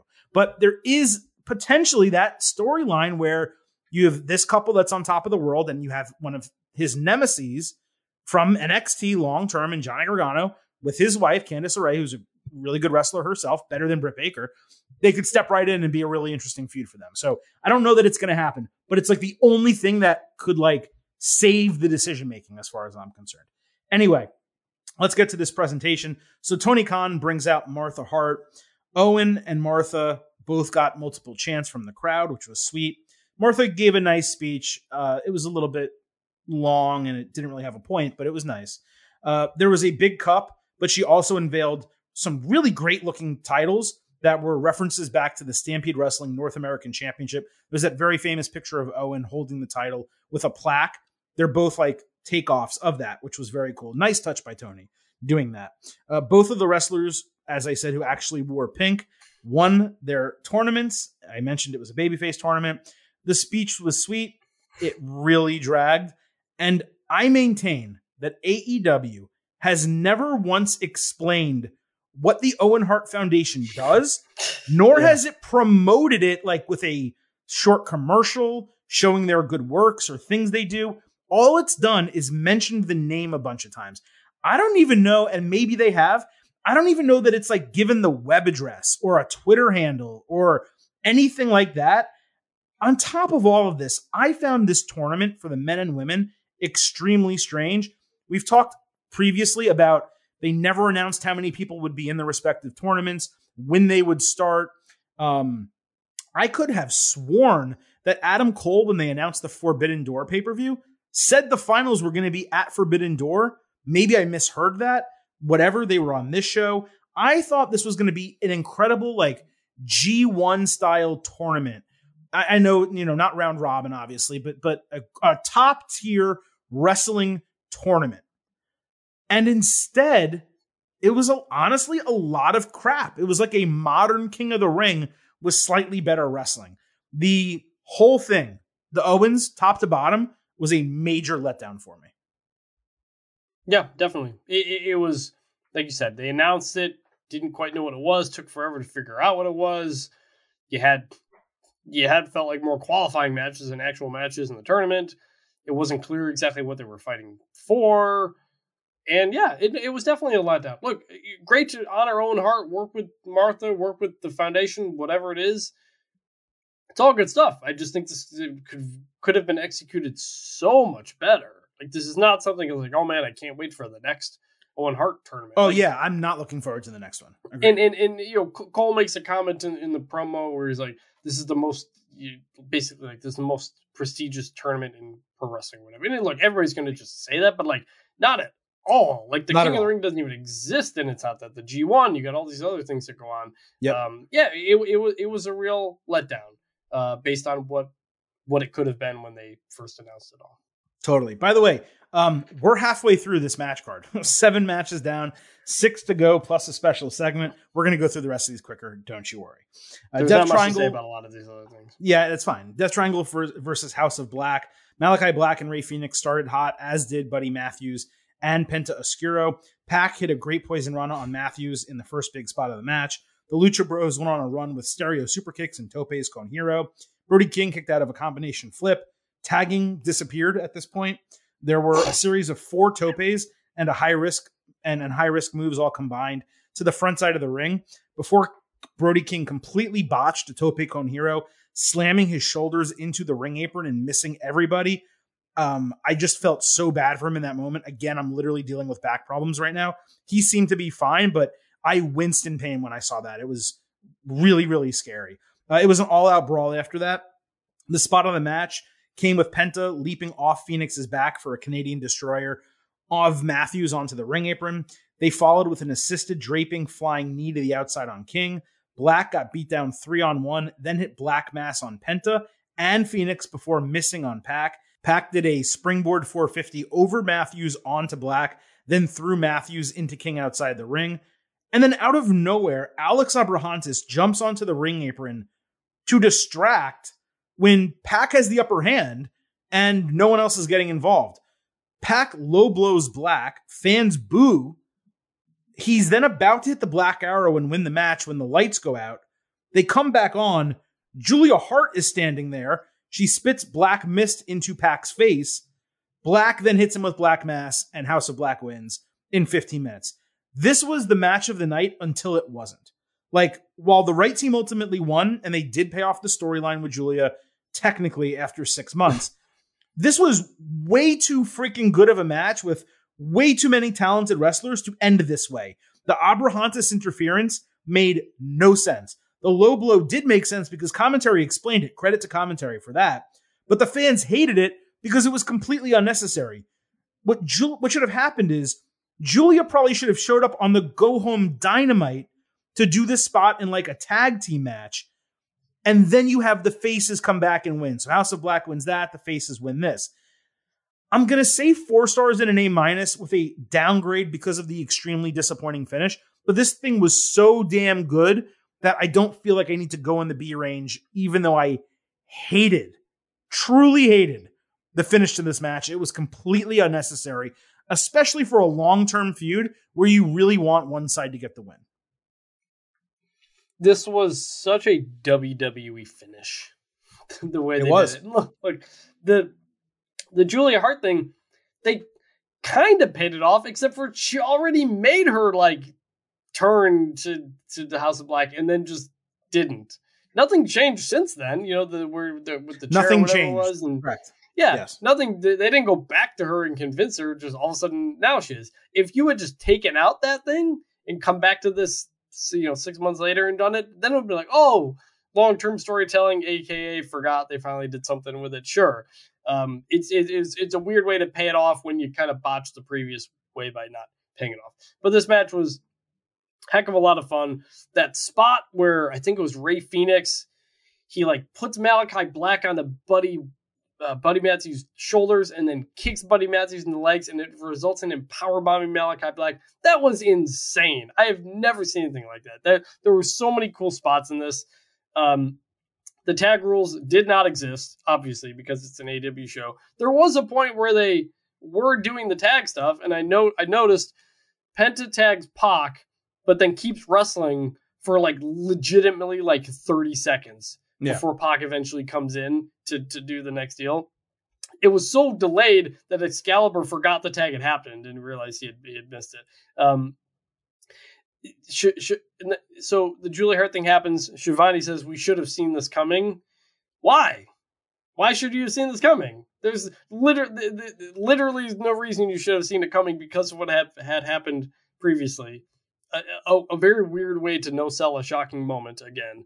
Uh, so there was some weird stuff around it, but it was a heck of a lot of fun. I thought this would open the show. Obviously, the MJF stuff changed things, but in that first three hours of the show, this was about the only highlight, really. I agree with that. I definitely agree with that for sure. Uh, let's keep going. The Young Bucks fought the Hardys on Rampage. The Bucks fought Taylor Rust and John Cruz. The Bucks uh, entered cosplaying as the Hardys to their theme with randomly Gangrel at their side for some reason. Uh, yes, that Gangrel from the Brood, WWE. Matt teased the Avalanche leg drop, decided not to. They hit super kicks, a twist of fate, and a swanton bomb from Nick for the win. Then they attacked Gangrel, and the actual Hardys saved him from the BTE trigger. They all hit finishers on Brandon Cutler. The faces did. This was one of like the least developed feuds on the card, but I will say the go home moment on Rampage, it was nice. It, it did like make me a little bit more interested in the match. It was it was very cool. The the Bucks nailed all the little things about the Hardys. Like sometimes those aren't done well. That was done very well. Yeah. Uh, the Bucks got a Las Vegas vignette like video package entrance. Then some dude I've never heard of um, was put on commentary. They said he's from Ring of Honor, But- Caprice Coleman. but nothing about this match. I mean, I know these guys fought in Ring of Honor before, but nothing about this match had to do with Ring of Honor, and they didn't No. explain who this guy is or why his expertise. Like, is he some tag team savant? Does he did he train these guys? I, they gave no explanation. It was just a voice I had never heard before on commentary for the match. Yep, I had no idea who it was. I asked you who it was. You said I don't know. Did you had to look Google it? on Is there any information Yeah, about this guy? I, well, I did, I did a Twitter search just to figure out who it is, and everybody said Caprice Coleman. I didn't look up any further. He's just he's a uh, he's a TNA Ring of Honor guy, 45 years old, he was I don't know if trained by still- Jeff and Matt Hardy. trained by he's Jeff and Matt 40 Hardy he's 45 years old He- listen this guy is 45 years old and he was trained by the hardy boys Looks like he has not wrestled in a while, based on there's not much on his Wikipedia. So I yeah, it was completely random. I missed it. I missed the announcement. That's why I said that's why I asked you who it was. Um, they didn't explain why. I don't know. Was- yeah there's no i mean i'm looking at this guy's wikipedia profile there's like nothing here so I, it was so random for this guy for this guy to be there i mean maybe they were testing him out on commentary cool do that on darker elevation don't do that here anyway not we'll on get a to the pay-per-view match. and not on a pay-per-view match uh he, he wasn't bad by the way actually he did he did add some decent insight but i just didn't know who he was or why i should care what he had to say that's all Yeah, it was jarring. It was jarring because it was it was it was unexpected. It was. Uh, so this match was like a mix of comedy and extremely slow wrestling for the first 10 minutes. Nick missed Whisper in the Wind, and Jeff Hardy really struggled to do it himself. Also, one of his boots was somehow completely unzipped and unbuckled. He was down for a long time after Whisper in the Wind, never fixed it or removed it. Jeff tagged out and slumped in the corner. He was taunted, so he eventually stood up and flipped two birds. Jeff continued laboring and hit poetry in motion, but the Bucks countered with a springboard double stomp. Then Jeff missed a swanton bomb. Matt hit twist of fate, and Nick hit a swanton with Jeff kicking out at 2.8. It was the best sequence of the match, I think, by a mile. The Bucks bumped knees on a BTE trigger, but stereo superkicked both Hardys. Jeff struggled to rise again, and the Bucks hit a ton of basement dropkicks for dual 2.5s. Steel steps were upturned outside, but Matt Hardy broke things up with a sit down powerbomb. Jeff then put Matt Jackson on the steps and repeated the swanton spot from the Darby Allin match. Matt then hit Twist of Fate inside for a false finish. And then he hit side effect and a Twist of Fate. Plus, Jeff hit the swanton on Nick inside for the win in 19 minutes. Jeff immediately ran into the crowd to celebrate. Matt's standing there like with a bloody mouth, just waiting for him to come back. He eventually makes his way back. I legitimately have no idea what to say about this match. Jeff appeared to be out of it during the entrance, Yep, But- I, had, I wrote this. I wrote the same thing down. but I'm not going to make assumptions. But he seemed out of it during the entrance. Then he seemed out of it in the ring, like during introductions. The first half of the match was atrocious. Then he either got injured or whatever was going on with him cropped up again and it drastically affected the match. He was still able to hit a bunch of his spots, and the wrestling did pick up significantly down the stretch. But man, it was tough to get through this. Five years ago, this match booked this way would have been an absolute banger. Grading this is impossible. I'll say uh, 2.75 stars C plus. I, I guess it was above average, some good spots, but man, like I was thinking about Jeff Hardy that entire match. Yep, same. I, I, there was parts. I said, did he hit his head or something? I don't know, but I, I wrote the exact same thing down. During the entrance, he didn't have the normal energy that he normally does, and his his handshakes with the crowd are really weird. I was like, it's kind of weird. And then you see him stumble on the rope, and you're like, what's going on? You realize, and Excalibur points out that his boot is coming off. So like, oh, okay, maybe that's just what it is. He stays in the match for a while, finally tags out, and just sits in the ring in the corner for like a long period of time. Long time, yeah. Doesn't fix his boot or anything. I don't know what the heck was going on. I hope he's okay. This was a mess. The Bucks tried their hardest to, to make something out of it. Um, but and, and also they you know I had said going in the match this really needs a video package to tell that there was not much of a story here when the obvious story is the Hardys looked up to the to the to the the, the Bucks looked up to the Hardys find all these old clips of them as kids trying to do the same things like do that. They did it an extended one. In the pre-show they did a shorter version of it I think before the match. So that was needed. It helped. I would have liked more but it was it was at the last minute. This whole thing was weird. Like you said just completely weird. And my takeaway is simply that I hope Jeff Hardy's okay It feels like if this was WWE, this would have been like a huge news story. People would be going crazy about it, digging Mhm. into it, breaking news about it. And I have not heard peep since this match ended. Like, well I think Zero I, I do think part yeah go ahead. I think part of that is because there were 13 freaking matches and this was like four Sure, but ago. but this would have been but a it was very standout weird. moment on a WWE Yeah. pay per view where people would have said, "What's wrong with Jeff? What happened? Is he okay?" I, I'm not even suggesting that there's anything nefarious going on. I'm simply saying they didn't even update his injury status. Like, it, you know, you know, one of the reporters, uh, PW Insider, whoever, uh, you know, we checked and Jeff Hardy is totally healthy, or Jeff Hardy hurt himself, suffered, suffered a concussion. I mean, something happened. It either happened before the match, uh, or it was an ongoing situation, or something happened during the match. Something happened though. I mean, I, I want to know what it was. I don't think that's unfair. So. I agree. All right, uh, I'll keep going. Sammy Guevara, Tay Conti, and Frankie Kazarian fought Men of the Year and Paige Van Zant.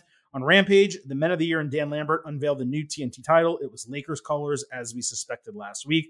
Probably, by the way, the ugliest version of the belt since the unfinished one. Sammy, Ty, and Kaz uh, then invaded American Top Team, breaking a trophy case, stealing three UFC belts, and saying they would be in Las Vegas. So, because they stole belts that had nothing to do with him, Sky accepted uh, Trio's mixed tag team match, saying that if the heels win, neither of the guys, Kaz or Sammy, can challenge for the TNT title again. This entire setup was strange. Paige Van Zant's debut should have been a moderate big deal. She hasn't been on TV for like an entire month, but then they shoehorned this match in at the last minute on a go home rampage. Really weird all around. Yeah, like you said, Paige Van Zant's wrestling debut, like you would think AEW would want to pump everything out of that that they could for weeks. Didn't get any of it. Didn't know if this was going to happen. I don't know who the faces are or the heels are. I'm not rooting for either of these teams as is going on. Extremely weird. So the match, Sammy and Ty got the elevator entrance. They legitimately came out to go away heat. It wasn't just heat, it was go away heat. Um, she was dressed, I think, as Maleficent or whatever that Disney thing is. She had the horns on. I don't know. Uh, Kaz They're, got they're, w- yeah, and they're wearing the belts, by the way. And if you didn't catch Rampage, you I, they didn't explain it. I don't think during the entrance. You'd be wondering why Tay Conti's wearing a UFC championship belt if you didn't catch Friday. That is true. Um, uh, Kaz got pissed that the couple was celebrating outside early in the match. Sammy ended up tagging himself in. Paige got the tag seven minutes in. She was slow, but she did look capable, I will say. She punched Sammy in the gut and then did a great tornado DDT. She also hit a Michinoku driver on Conti. It looked like she dropped Ty on her head. Thankfully, she did not, and she was okay. Conti then did some swinging move, seemingly without a care for Van Zant's health. She almost broke her back on it. The couple then made out, then got confronted three on two. Kaz chose not to help them because he was still angry. Once all five people were down, he tagged himself back in. He had a great cutter on Sky flying over the top rope. Conti argued with Kaz. Uh, Sammy then went to super kick Kaz when she ducked, or, or sorry, when he ducked, and he nailed Conti in the face. Those were the two best spots of the match. Um, the cutter and that super kick, fantastic. Uh, Sky then caught Kaz with the TKO to get the win in 12 minutes. This should have been a dynamite main event, not a pay per view match. It would have been a very fun dynamite main event. Did not belong on pay per view. Van Zant, she held her own. She got no help from Conti. The only babyface in the entire match it was a six person match. The only babyface was Kaz. I'll go 2.5 stars in a C on a curve because I actually liked it more than I expected, and the super kick was awesome. But this, I didn't want this on the pay per view. It was a total waste of time. Yeah, it was fun, but you would have liked a a better build, more sense to the whole thing. The whole thing was just confusing the whole time. Paige Van wrestling debut, you would think you'd want her in there with someone more capable than Tay Conti, just to simply make Paige look good. So that that was a whole mess. You're right that Frankie Kazarian really was the face of this whole thing, and when he blows them off and doesn't come help the the standoff in the ring, crowd popped for that. But then he came back in the match. And he like tagged himself and he just starts going into the match again. I thought like I thought it was great that he was gonna blow them off, walk to the back or something, they'd get their ass kicked and lose. Instead, he just gets over it. He goes in the ring, gives them the you know, tells them to F off essentially, leaves, but then he like a few minutes later is just back in the match. That was weird. Uh so yeah, I don't know. It, it, it was very nice to hear afterward here afterwards, uh, Scorpio Sky saying that they are done with Sammy Guevara and all this shit. It was a stipulation. Thank God. Yeah, I know.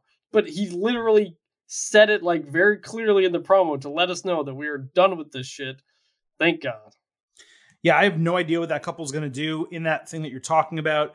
He asked who's going to step up and challenge him. The fans chanted for Wardlow, who, by the way, should be the one to take the title off Sky. Mm-hmm. Dante Martin stepped up. Sky cut him down. It'll be a good one off match, but there's no way that Sky loses to Dante Martin. I don't even want a response No. from you. Let's just keep going. Uh, Darby Allin fought Kyle O'Reilly on Rampage. Darby challenged O'Reilly because he injured Sting, and he threatened to make the rest of the Undisputed Elite's life hell if O'Reilly didn't accept the match. We actually never got him accepting the match on the show. They ended up just announcing it for the pay per view.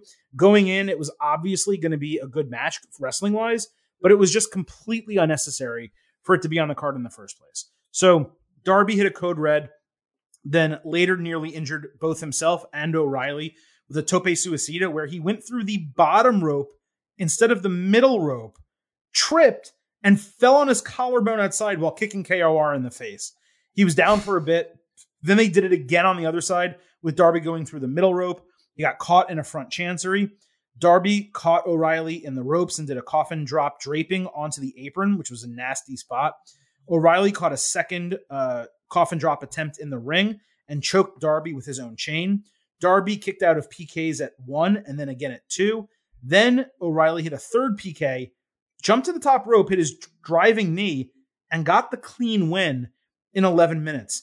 Outside of the botch, this was a damn good match between two really good wrestlers. I assumed it would be the popcorn match that would delay the main event for the NBA, but it went fifth to last. The booking was a shocker, putting KOR over Darby clean.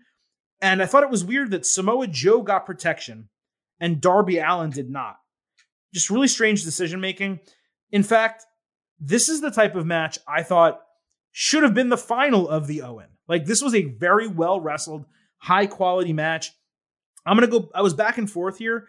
I was actually at A minus, but I'm gonna go B plus, 3.75 stars. It was really good. It just never felt like there were any stakes or storyline in the match. So I am gonna go with the B plus. Yeah, I just nobody nobody cared about this. Crowd didn't care. Like it, it was it was there was there for no reason. Like everybody kind of knew it was just to delay, you know, while the basketball game was going on. And then Darby Allin, you know, tumbles and nearly hurts himself. And I'm thinking, we nearly got a serious injury to Darby Allin or Kyle O'Reilly simply because Tony Khan didn't want his main event to possibly go up against a basketball game. Like that's ridiculous. Like those guys don't deserve that. Like they're going out there putting their bodies on the line for nothing, just to stall time. Those completely unnecessary. Uh, Kyle O'Reilly begins to choke uh, Darby Allin via his chain. Commentary calls it the unbreakable chain. It immediately breaks, and and they start like laughing. Essentially, I was like, "Yeah, that, that pretty much just kind of sums this whole thing up, doesn't it?" Thank God nobody really got hurt. I didn't care about this. Nobody cared. We'll forget about it tomorrow. Uh, Andrade El Idolo got a video package in a boardroom saying the Andrade family office has been a failure filled with losers. He said he drew up a new business contract and welcomed in Rush, previously from CMLL and Ring of Honor. He's currently in AAA in Mexico. All the ways they could have introduced this guy. And they did it in a taped package on a pay per view instead of live on Dynamite where he could have gotten a pop.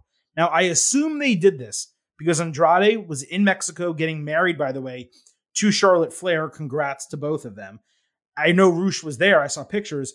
It felt like they kind of filmed it around his wedding. Like they were all there together. Yeah. They jumped in a boardroom. They said, "Hey, why don't you film a vignette uh, for Dynamite?"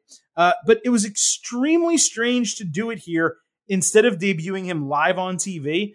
It's like everything they do with Andrade is just not correct, no matter what it is. Like booking him, pr- presentation of him, uh, doing the Hardy thing, and now making the Andrade family office. He called them all losers, but they signed, but he signed Rush to the Hardy fa- or the Andrade family office instead of starting something fresh. I don't, I don't even understand why they did this or how they did it this way. And by the way, if you think MJF is a pain in the ass, Rush is a bigger pain in the ass. So good luck with that, Tony Khan. But I mean, he's great. Do they need him? I mean, no, they don't need this guy. I, I, I, I don't get it. I don't understand. Whatever. Uh, Do you have any thoughts?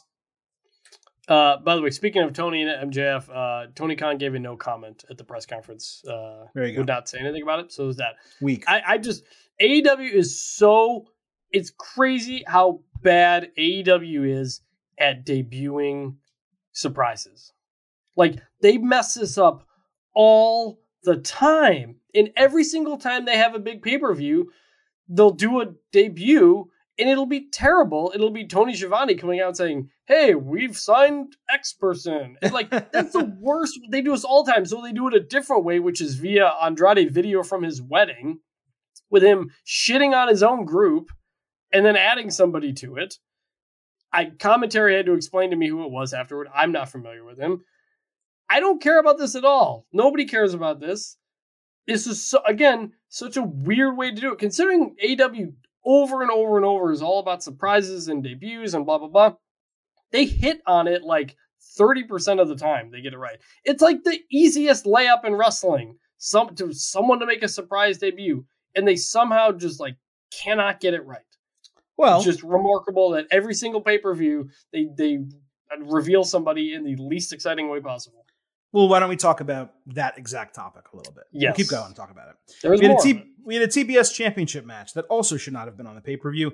Jade Cargill against Anna Jay. Cargill got the elevator entrance that Cody Rhodes used to get. Uh, Anna hit a superplex, then did some kind of botched flipping blockbuster before running Cargill into the steps and post outside. Kiera Hogan and Red Velvet interfered and ate a double DDT outside. That gave Cargill an opening for the boot to the chest. Anna countered Jaded for a near fall. Mark Sterling ran down and threw a crutch in the ring. By the way, that's now three people, okay, that have interfered. Uh, Anna used it for a white Russian leg sweep. Shout out to Sandman. Uh, John Silver ran down for a brainbuster on Sterling outside. That's four. Meanwhile, Cargill hit Eye of the Storm for a near fall. Anna counted Jaded again, this time into Queen Slayer. Commentary sold that no one had escaped it, but Cargill just basically ran her into the corner and easily escaped it. Then Stokely Hathaway, the former Malcolm Bivens in WWE, randomly walked down as Cargill had Jay on the top rope. That's five. She had an avalanche jaded for the win. They then went to attack after the bell when Kris Statlander made the save. That's six. Then Athena, former Ember Moon, made her debut. That's seven. And the six women all fared off, uh, faced off together. Where do we go? Okay, the match was poor, two stars, C minus. It was incredibly distracting as a viewer to see four people interfere during the match, one of them making their debut, and then two immediately run out after, including another debut. If this happened on Dynamite in a non title match, it probably would have been a perfectly good segment with pops for a couple really talented performers. This did not belong on a pay per view. It made the TBS title seem completely irrelevant and worthless. It was the definition of overbooking. This was the most WCW 2000 shit I've ever seen, at least in 22 years. This was unbelievably sloppy and terrible. Every single part of it. The match was a mess, especially early on. Jade's going to the wrong turnbuckle, or someone's going to the wrong turnbuckle. They're forgetting moves. J- Jade, you know, they do the, the leg sweep with the crutch. Jade has a terrible kick out on it, like one and a half. Smart Mark interfered twice. He, uh, among the interference, he did it twice. You've got, I, I'm just thinking, this is a title match. If you put these two on the WWE Women's Division, they would be near the bottom in wrestling ability. Look, I I think Jade's got all the potential in the world. She is not there yet. She is still very far away. And she's apparently working with Danielson and all these great wrestlers, and it's not getting yeah, better. So, and then Stokely Hathaway comes out to for for no reason other than to just stand there to do nothing. Right, he didn't do anything. Well, he distracted. Didn't do them. any- He, he distracted while they were on the top rope. You could say By by standing there, he pulled the by Damian Priest at, Yes. at at WrestleMania apparently, and then Statlander comes out, gets a decent pop because people like her. He's thinking, oh, we're gonna do. We're uh, at this point, I'm thinking, oh, we're gonna do Statlander Jade. I'm kind of excited for that. I, I, I'm actually looking forward to that. Get the title offer. You can do some real things. People are into Statlander right now. Tony says she's here for Red Velvet, her her old friend Red Velvet. and I'm like, I don't I don't care about that. And then And why Red wouldn't Velvet she be there her for the. T- why should why wouldn't she Yeah. be there for the TBS champion? Y- yeah, and then and then so I'm like, well, that's not as interesting. Then Red Velvet steps up, and then the Athena music hits, and you're like, what the fuck is going on here? Like, there's just why why are you debuting two unrelated people at the same time in the same segment? Lord, this like again what I just said. And I'm trying not to cough from my COVID here while I'm saying this, but like a surprise debut or return is the best thing about pro wrestling. It is the easiest layup in pro wrestling. And AEW just cannot do these right. They're, they're, they've gotten a couple right. Daniel Bryan, Adam Cole, that was good. Nailed it. Nailed it. Nailed Jon Moxley. That was great. Moxley. So, it's about it. Andrade's debut was terrible. Malachi Black's debut was terrible. Oh, Andrade's Lee's was, awful. Oh my god. Keith Lee's was fu- Keith Lee's was fine. Swerves was terrible. Big Show's was terrible. Christians was terrible.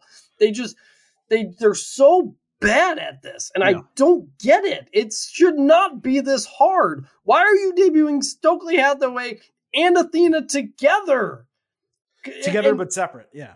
Yeah. together but separate while you've got Kris Statlander running in and Smart Mark and John Silver. Like, this is so unnecessary. They just completely shoot themselves in the foot when it comes to these things, and it is mind boggling. This should be the this is this should be the easiest thing to do right, and they can't do it right. It's And- so weird. and commentary even delivered a line like, "Well, well, Mark Sterling screwed up, so she replaced him with Stokely Hathaway. He screwed up in that moment. She didn't have enough time to leave the ring, go call Stokely. Hey, do you want to take the job? You want to join us? Then bring him back down to the ring. Like it, it happened 30 seconds later. So uh, the reasoning of it didn't even make sense. Look, the show. This I'm I'm freaking. Ex- it's past 2:30 on the East Coast. I'm, Yeah. I'm tired. Look, Stokely showing up in AEW was a no brainer. The guy is super talented. I cannot help but feel like he should have debuted in a bigger spot than managing the baddies, which is an absolute Yeah. go nowhere group. Even if he's managing Jade and they love her and they want to push her, I fine. But like this is a guy who, and again, I got to interview him. I want to interview Stokely. Okay, if anyone has the, the the contact, connect me with him. I want to understand why, and, and maybe he was just frustrated with his time in WWE and not getting called up and not being used in NXT for a year. I get it, man. I would get really fucking frustrated at that shit too. But he had a chance to go to the main roster and manage Omos, which I mean, I don't like Omos personally, but they do. And that's a big featured spot for this guy, right? Managing a Yeah. guy who's going to go up against Bobby Lashley and MVP and all these big fe- feuds. That's not good enough for him. But Jade and the baddies is good enough. So, I mean, maybe there's bigger plans. I hope there are. I hope he gets to manage some dudes and, and just be a great big time talker on screen. But if, to, to bring him in in basically the equivalent of a Mark Sterling role, I, I mean, I'm not thrilled about that. Athena is a big coup for the women's division, but we're at the point where it doesn't fucking matter who they bring in for the women because they book them like shit. And even on the rare occasions where you do have two good women fight each other and they're in a good match, it's a meaningless match. It's almost never um, for a title or or something where the person who wins ultimately gets over. Look how many women they have debuted and not done anything with because they just want to keep pushing Jade Cargill and Britt Baker. I mean, Toni Storm just lost. Ruby Soho just lost again. Kris Statlander just lost. These are all people the fans want to be pushed. Kris Statlander should have, I know she got injured. I get it. She should have already been AEW Women's World Champion. And she probably should be the one to take the title off Jade Cargill, the TBS Championship. They got to shit or get off the pot with some of these women at this point. They could have debuted Athena in the Owen tournament. She could have come out after Thunder Rosa beat um, Serena Deeb tonight and said, I'm here and I'm the next challenger for your title. There are so many other ways they could have debuted her. This is what they did. Or make her the Joker instead of Maki Itoh or whatever. Yes, make her the I- know she That's what I'm would- saying. Yeah. I know she would. I know she would have lost, but whatever. But like again, like this is why I keep saying like everybody's like, oh, Sasha and Naomi, AEW, AEW, huh? What do you think? What do you think? They were going to They put would WWE insane. was putting They would- Sasha Banks. WWE was putting Sasha Banks and Naomi in world In championship matches on pay per views against two of the bi- Yes. other biggest women in the company. That wasn't good enough because God forbid the tag team titles had to wait a month to get defended. Meanwhile, Thunder Rosa doesn't defend the title in three months. She finally gets, or, or two months, finally gets it on a pay per view and is overshadowed by a lot of other shit. I'm sorry. Yeah, so like I, am happy for Athena to be back. She's great. I, I know she, she, had an interesting go in NXT slash WWE. She's a great talent. Happy to she's awesome. to have work and hopefully she's happy. She's awesome. But like uh, yeah. this division is a mess, and if you're in a good spot in WWE, like Sasha and Naomi, it would not make any sense to join this. This and, and this is why I don't get as excited about AEW surprises, debuts, returns, whatever, because I have zero faith that it's going to go anywhere for any of them. We've talked about it with the guys too. What's Malachi Black really done? What's Andrade right. done? What's Keith Lee or Swerve done? Seriously, what have they done? Nothing. Nope, exactly. They've literally done nothing. Um, all right, lastly, the buy-in match. Hookhausen against Tony Nese and Mark Sterling. Hook got a hot tag. Sterling tried not to get tagged in, but accidentally did by patting Nese on the back. Hook hit high collar suplexes, did a slit throat motion on Sterling, then reluctantly tagged in Danhausen, who stepped on his chest for the win in five minutes. I know these guys are somewhat over. This should not have been anywhere near this pay per view. 1.75 stars, D plus. It's it. Look, it's the same thing I said in the preview. It's it's a fine buy-in match. It's a fun thing that everybody there wants to see. They actually, it was probably hell the fourth or fifth best story they told of any of the matches coming yeah. coming into them. Uh, they, they, they told a story on on on uh, Rampage. They followed through in the pay per view on the pre show. Totally fine. I got no issues with it. Not a great match, obviously. Who cares? But they told the story. They paid it off. Boom. That's all you can ask for. Okay, so that is our AEW Double or Nothing instant analysis. It is time to get to our post show grades.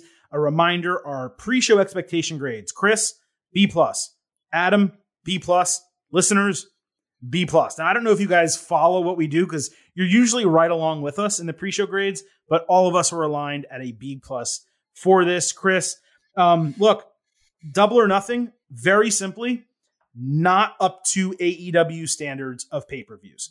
I don't feel like the $50 I spent was wasted money by any means. It was an entertaining show. There was some damn good wrestling on it. I was entertained. I had a good time. Also, it was an hour longer than it needed to be. There were at least three matches on the card that did not need to be and should not have been on it. There were at least three match results that did not make sense in terms of like what they should have booked. And I'm not saying it from like a fantasy booking standpoint. I'm talking about like what AEW needs and what people should have really expected them to do. Um, and then, you know, we have to look at the totality of the show. Tony Khan started the show by going comedy, squash, half comedy, total mess, and then back to back interference finishes. This thing started very slow. The crowd was dead for most of the show. It was probably the worst start to an AEW pay per view, match quality wise, that I can remember. I think a lot of these shows, i am throwing away four stars, five stars, you know, high threes. I mean, I, gave one match a 4.25 here, and a couple others got fours and 3.75s, but like there was a lot of C's and even a D on this show. It just it was not a high quality pay per view. The first two thirds of this pay per view felt like a wrestling heavy edition of Dynamite instead of a pay per view show. Mick Foley's missing teeth at MFMT 1982. He wrote there's a, there was a very good three hour pay per view mixed into Double or Nothing somewhere. Mm-hmm. I think that's pretty close to right. I would say there was a really good two and a half hour pay per view mixed into double or nothing somewhere. And yeah, you know, that's kind of where we stand here. Um, not thrilled, fell below my ex spoiler alert, fell below my expectations. I'm not giving it a B plus. Uh, but there were some very high quality things to take home. Chris, when we do our post show grades, you always get the opportunity to go first. So give us your thoughts and give us your post show grade for AEW double or nothing. So our last one of these was Backlash, right? WrestleMania Backlash. WrestleMania Backlash. Yes. Yeah, and I gave that one I think a C plus, which I think is the lowest I've ever given a show, um, simply because none of it mattered. Wrestling was fine. None of it mattered. This, I'm gonna do a B minus, and even that that feels a little friendly. Like there was just so much of this that was just completely waste of time. Whether it was a couple matches that didn't matter, a couple matches that did matter and then didn't change the result, so then they ultimately didn't matter. In the end, what are you going to remember about this show? What, what what are the moments? The moments to me are the Anarchy match, Yeah. Punk winning the world title. Yeah. It's about all that happened. But that not the match. but not even the match. Just Punk winning. No, no, but it's fine. But like my, my my my whole thing with wrestling is what are the moments? What are the moments you come out of a show like when I think of that pay per view, I'm going to think of that moment. You're going to think of Punk winning the title. You're going to think of the Anarchy match. You might kind of think of MJF, but that's kind of a weird situation. That's not Right. necessarily because of great booking or anything like that. Nothing else stood out. Everything on this show had the exact same tone, the same story. The stage was the exact same. I'm very surprised that AEW doesn't go out to make its stages special for the pay per views, considering they only do a few of them. Um, I, I it was the video packages were nice, but they didn't use all of them. Basically, you had to search them out if you wanted the full backstory. They were they were also completely things. repetitive. They were completely repetitive from the buy-in, which was completely repetitive from the countdown Yes. show. So And if you saw all any of those, you saw all- it three yeah. times. Yeah. And they were all the same. It was the two wrestlers, and it was Excalibur and Jim Ross and Mark Henry talking about it. Like, like Right. everything on this felt the same.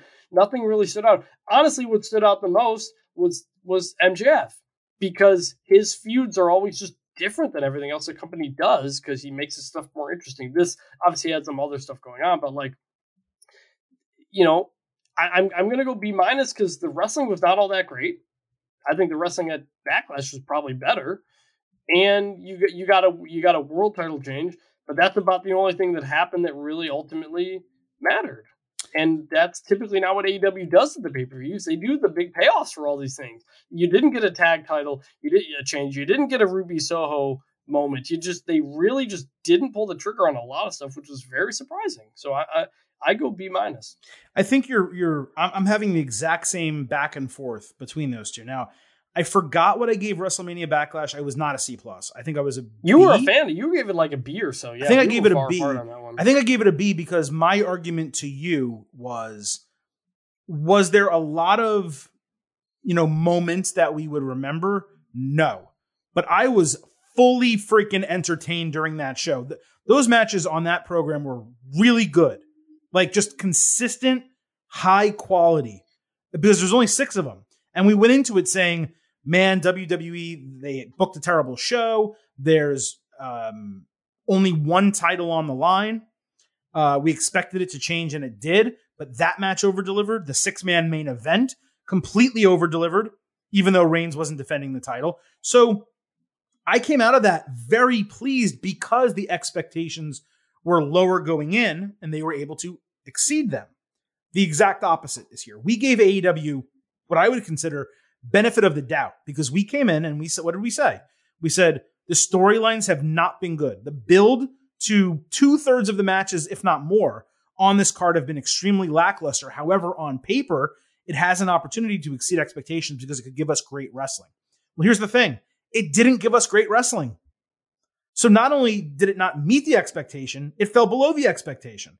And Mhm. I'm right there with you. I think, you know, if I hadn't the ability to see all of my grades of AEW pay per views in the past, there's a good possibility this would come in at a C plus. But Mhm. it closed very strong, even though there was some, a couple botches in the main event. The final three matches, Anarchy in the Arena, the tag team triple threat, and CM Punk winning the title off Hangman Page, all of those hit. They were really good, and the crowd, which was dead for the first two thirds of the show, three quarters of the show, it picked up as soon as Anarchy in the Arena began. It picked up for the duration for the last three matches, and those are just the three matches that ended it that I very much enjoyed. I also did legitimately enjoy uh, the wrestling in Darby and Kyle O'Reilly. There was zero storyline, but the wrestling was good. And I also liked the Death Triangle House of Black match. Again, a situation where the finish I didn't like and I downgraded it because of it, but the wrestling in it was good.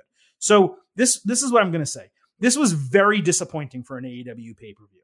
I'm going to go with I'm aligning with you directly, and I'm going to say a B minus because there was enough good that I can't really come out and say this was an average show. We've seen average pay per views before, especially with WWE, where you walk out and you're just like, man, that was worthless. Now, pre pandemic, we're mostly talking about with WWE because they've Mhm. been hitting on their pay per views uh, over the last couple of years. But I know what a C or a D pay per view is, and to me, this was not a C or D pay per view. You know, if it, anything, it was a C plus. Um, in terms of the, what our listeners thought, just to kind of wrap things up, seventeen percent came in with an A, forty-one percent B, thirty-nine percent C, and three percent D to F. So, Chris, I kind of split the difference right there as well. The A's give us the balance between the B and the C. So I, I'm going to go with B minus in terms of the average from the listeners. Do you agree with that? Yeah, I think so too. It's just like there is there is too much going on in AW right now, and it's it it affected the pay per view. You had matches on go home shows that had nothing to do with the show. You've got 13 matches on this card. There's just like you're you're continuing to debut more and more people. Like you gotta pick your you know your your boats and and lean on them. I don't know what the hell analogy to use. It's late, but like you gotta pick your handful of things that are the most important things and really get into that. It's it's been a bit of a mess. AEW the last handful of weeks. We've got a new world champion. Things might change a bit going forward. We got Forbidden Door coming up pretty soon. That's going to make things probably even more messier. Yeah. I don't know, but like as you go post playoffs here, it just it, it needs to narrow its focus a little bit, I think. It can't be everything all the time because there are some really good things going on that are getting overshadowed by a lot of other things that are not good that are taking up time. Yeah, the the, the booking since Revolution has been a total mess. Uh, really, the WWE booking since WrestleMania has been very messy, mm-hmm. especially mm-hmm. since WrestleMania Backlash. The last four weeks on the build to Hell in a Cell, it's been atrocious. So yeah, both companies are actually struggling mightily with AEW. It feels like like you are kind of alluding to. It feels like they're trying to throw so much onto this plate. The Ring of Honor stuff, incorporating all of that, doing the Owen tournament, trying to get every star that's active onto a pay-per-view card when they don't need to be. Because even though you only do four shows a year, you added the Forbidden Door one. So okay, keep Danielson and Moxley off of this show because they're gonna be on Forbidden Door. So you don't have to have them on this one. I have no idea what Forbidden Door is gonna look like. I assume we're gonna get New Japan talent uh, Wednesday on Dynamite because it's in LA and it's an easy trip for them to make. So we're probably gonna have some surprises on that show. But like it just feels like Tony Khan is piling all this stuff onto his plate. And granted, a lot of it is now over coming out of this, particularly the Owen tournament. Um, but man, they got to get back to basics. And I'll tell you something building this roster and adding more people after more people, it is not helping them. They are getting into it's funny, they're they're overloading their roster the same way WWE overloaded its roster a few years ago. The difference is WWE had all of this talent it wasn't using. And granted, AEW is not using some of its talent too, but AEW is actively trying to use all of its talent or, or the majority of its talent and failing because there's only so many hours in a given week. So there really is a happy medium. It's what WWE didn't do because it only focused on certain people. And it's what AEW yeah. is not doing because they're trying to put too many people in too many storylines. What happens when Miro comes back? What happens when Andrade and Rush, you know, and Rush debuts and Andrade comes back? How are they going to fit all these people into the show? They can't do it. And it's becoming a massive, massive mess. Maybe when Ring of Honor starts doing TV again, they'll be able to throw some people over there. That'll loosen things up. I don't know. But AEW, from a booking standpoint, they got to get their shit together. Um, and this show was the culmination of a three month period where they really, really struggled to cohesively book storylines leading into one of their tentpole pay per views of the year. Very, very big disappointment. Again, on the go home dynamite, they had a New Japan invasion interference of a Ring of Honor tag team match yep. on the AEW pay per view go home. Like that was a sign of like, just like, dude, like chill out. Yep. And look, the the the the Fulham FC season is over as well recently, so yeah, the NFL season's about to start now. Though. That's that's true, but he's not as he's not the Fulham one. I don't I don't know how I don't know how he divides his time, but like it's it's an issue of just like too much going on. And look, I, I'm not watching this pay per view. Uh, I'm sorry, I'm not watching this post show press conference.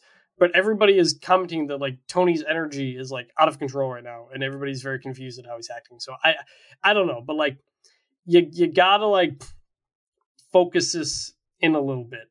And um, Let- as a, but they're probably not going to because Forbidden Door is next. We're probably going to get a lot of New Japan stuff coming over. So I, I don't know what's next. I just feel like this, this, like, like the person said, th- this is like a three hour, three and a half hour pay per view. You take out all the crap that you that we knew was not going to be worth it. This is probably a very, very, very good show, and it just wasn't. Yeah, it just wasn't. And I cannot believe we did a two hour instant analysis on this. I am absolutely exhausted. It was I a 13 match card. Of course, it was. I know, but. I'm so tired. I just want to go to sleep. We're ending the show. I'm cutting it off. Look, thank you all for listening to the Getting Over podcast, instant analysis of AEW Double or Nothing. Thank you to Vintage Chris Vannini for joining me. Here's what's coming up, folks. On Tuesday, we will be back with WWE Hell in a Cell Ultimate Preview. We'll wrap up SmackDown and the Go Home Raw. We'll preview Hell in a Cell. We'll be back on Thursday to talk about the fallout from Double or Nothing with AEW Dynamite, along with a NXT in your house ultimate preview on Saturday. Next week, we're going to have a NXT in your house uh, pre-show live on Twitter Spaces. We'll also have an instant analysis podcast of In Your House after that ends on Saturday, and then on Sunday we will do the same thing. WWE Hell in a Cell pre-show on Twitter Spaces live for free, as well as WWE Hell in a Cell instant analysis as soon as that pay-per-view goes off the air. Please do not forget to follow us on Twitter at Getting Overcast. Please do not forget that the Getting Over Wrestling podcast It's all about Defiance. So head on over to Apple Podcasts and Spotify. Leave those five star ratings on Apple. Also leave a review. Tell people why you love the show. Tell them why you appreciate these instant analysis podcasts. I am exhausted. It is almost 3 a.m. Eastern. Double or nothing was way too long. This podcast was way too long. So for Vintage Chris Vannini, this is the Silver King Adam Silverstein, exhausted with back pain, leaving you with three final words. Bye for now.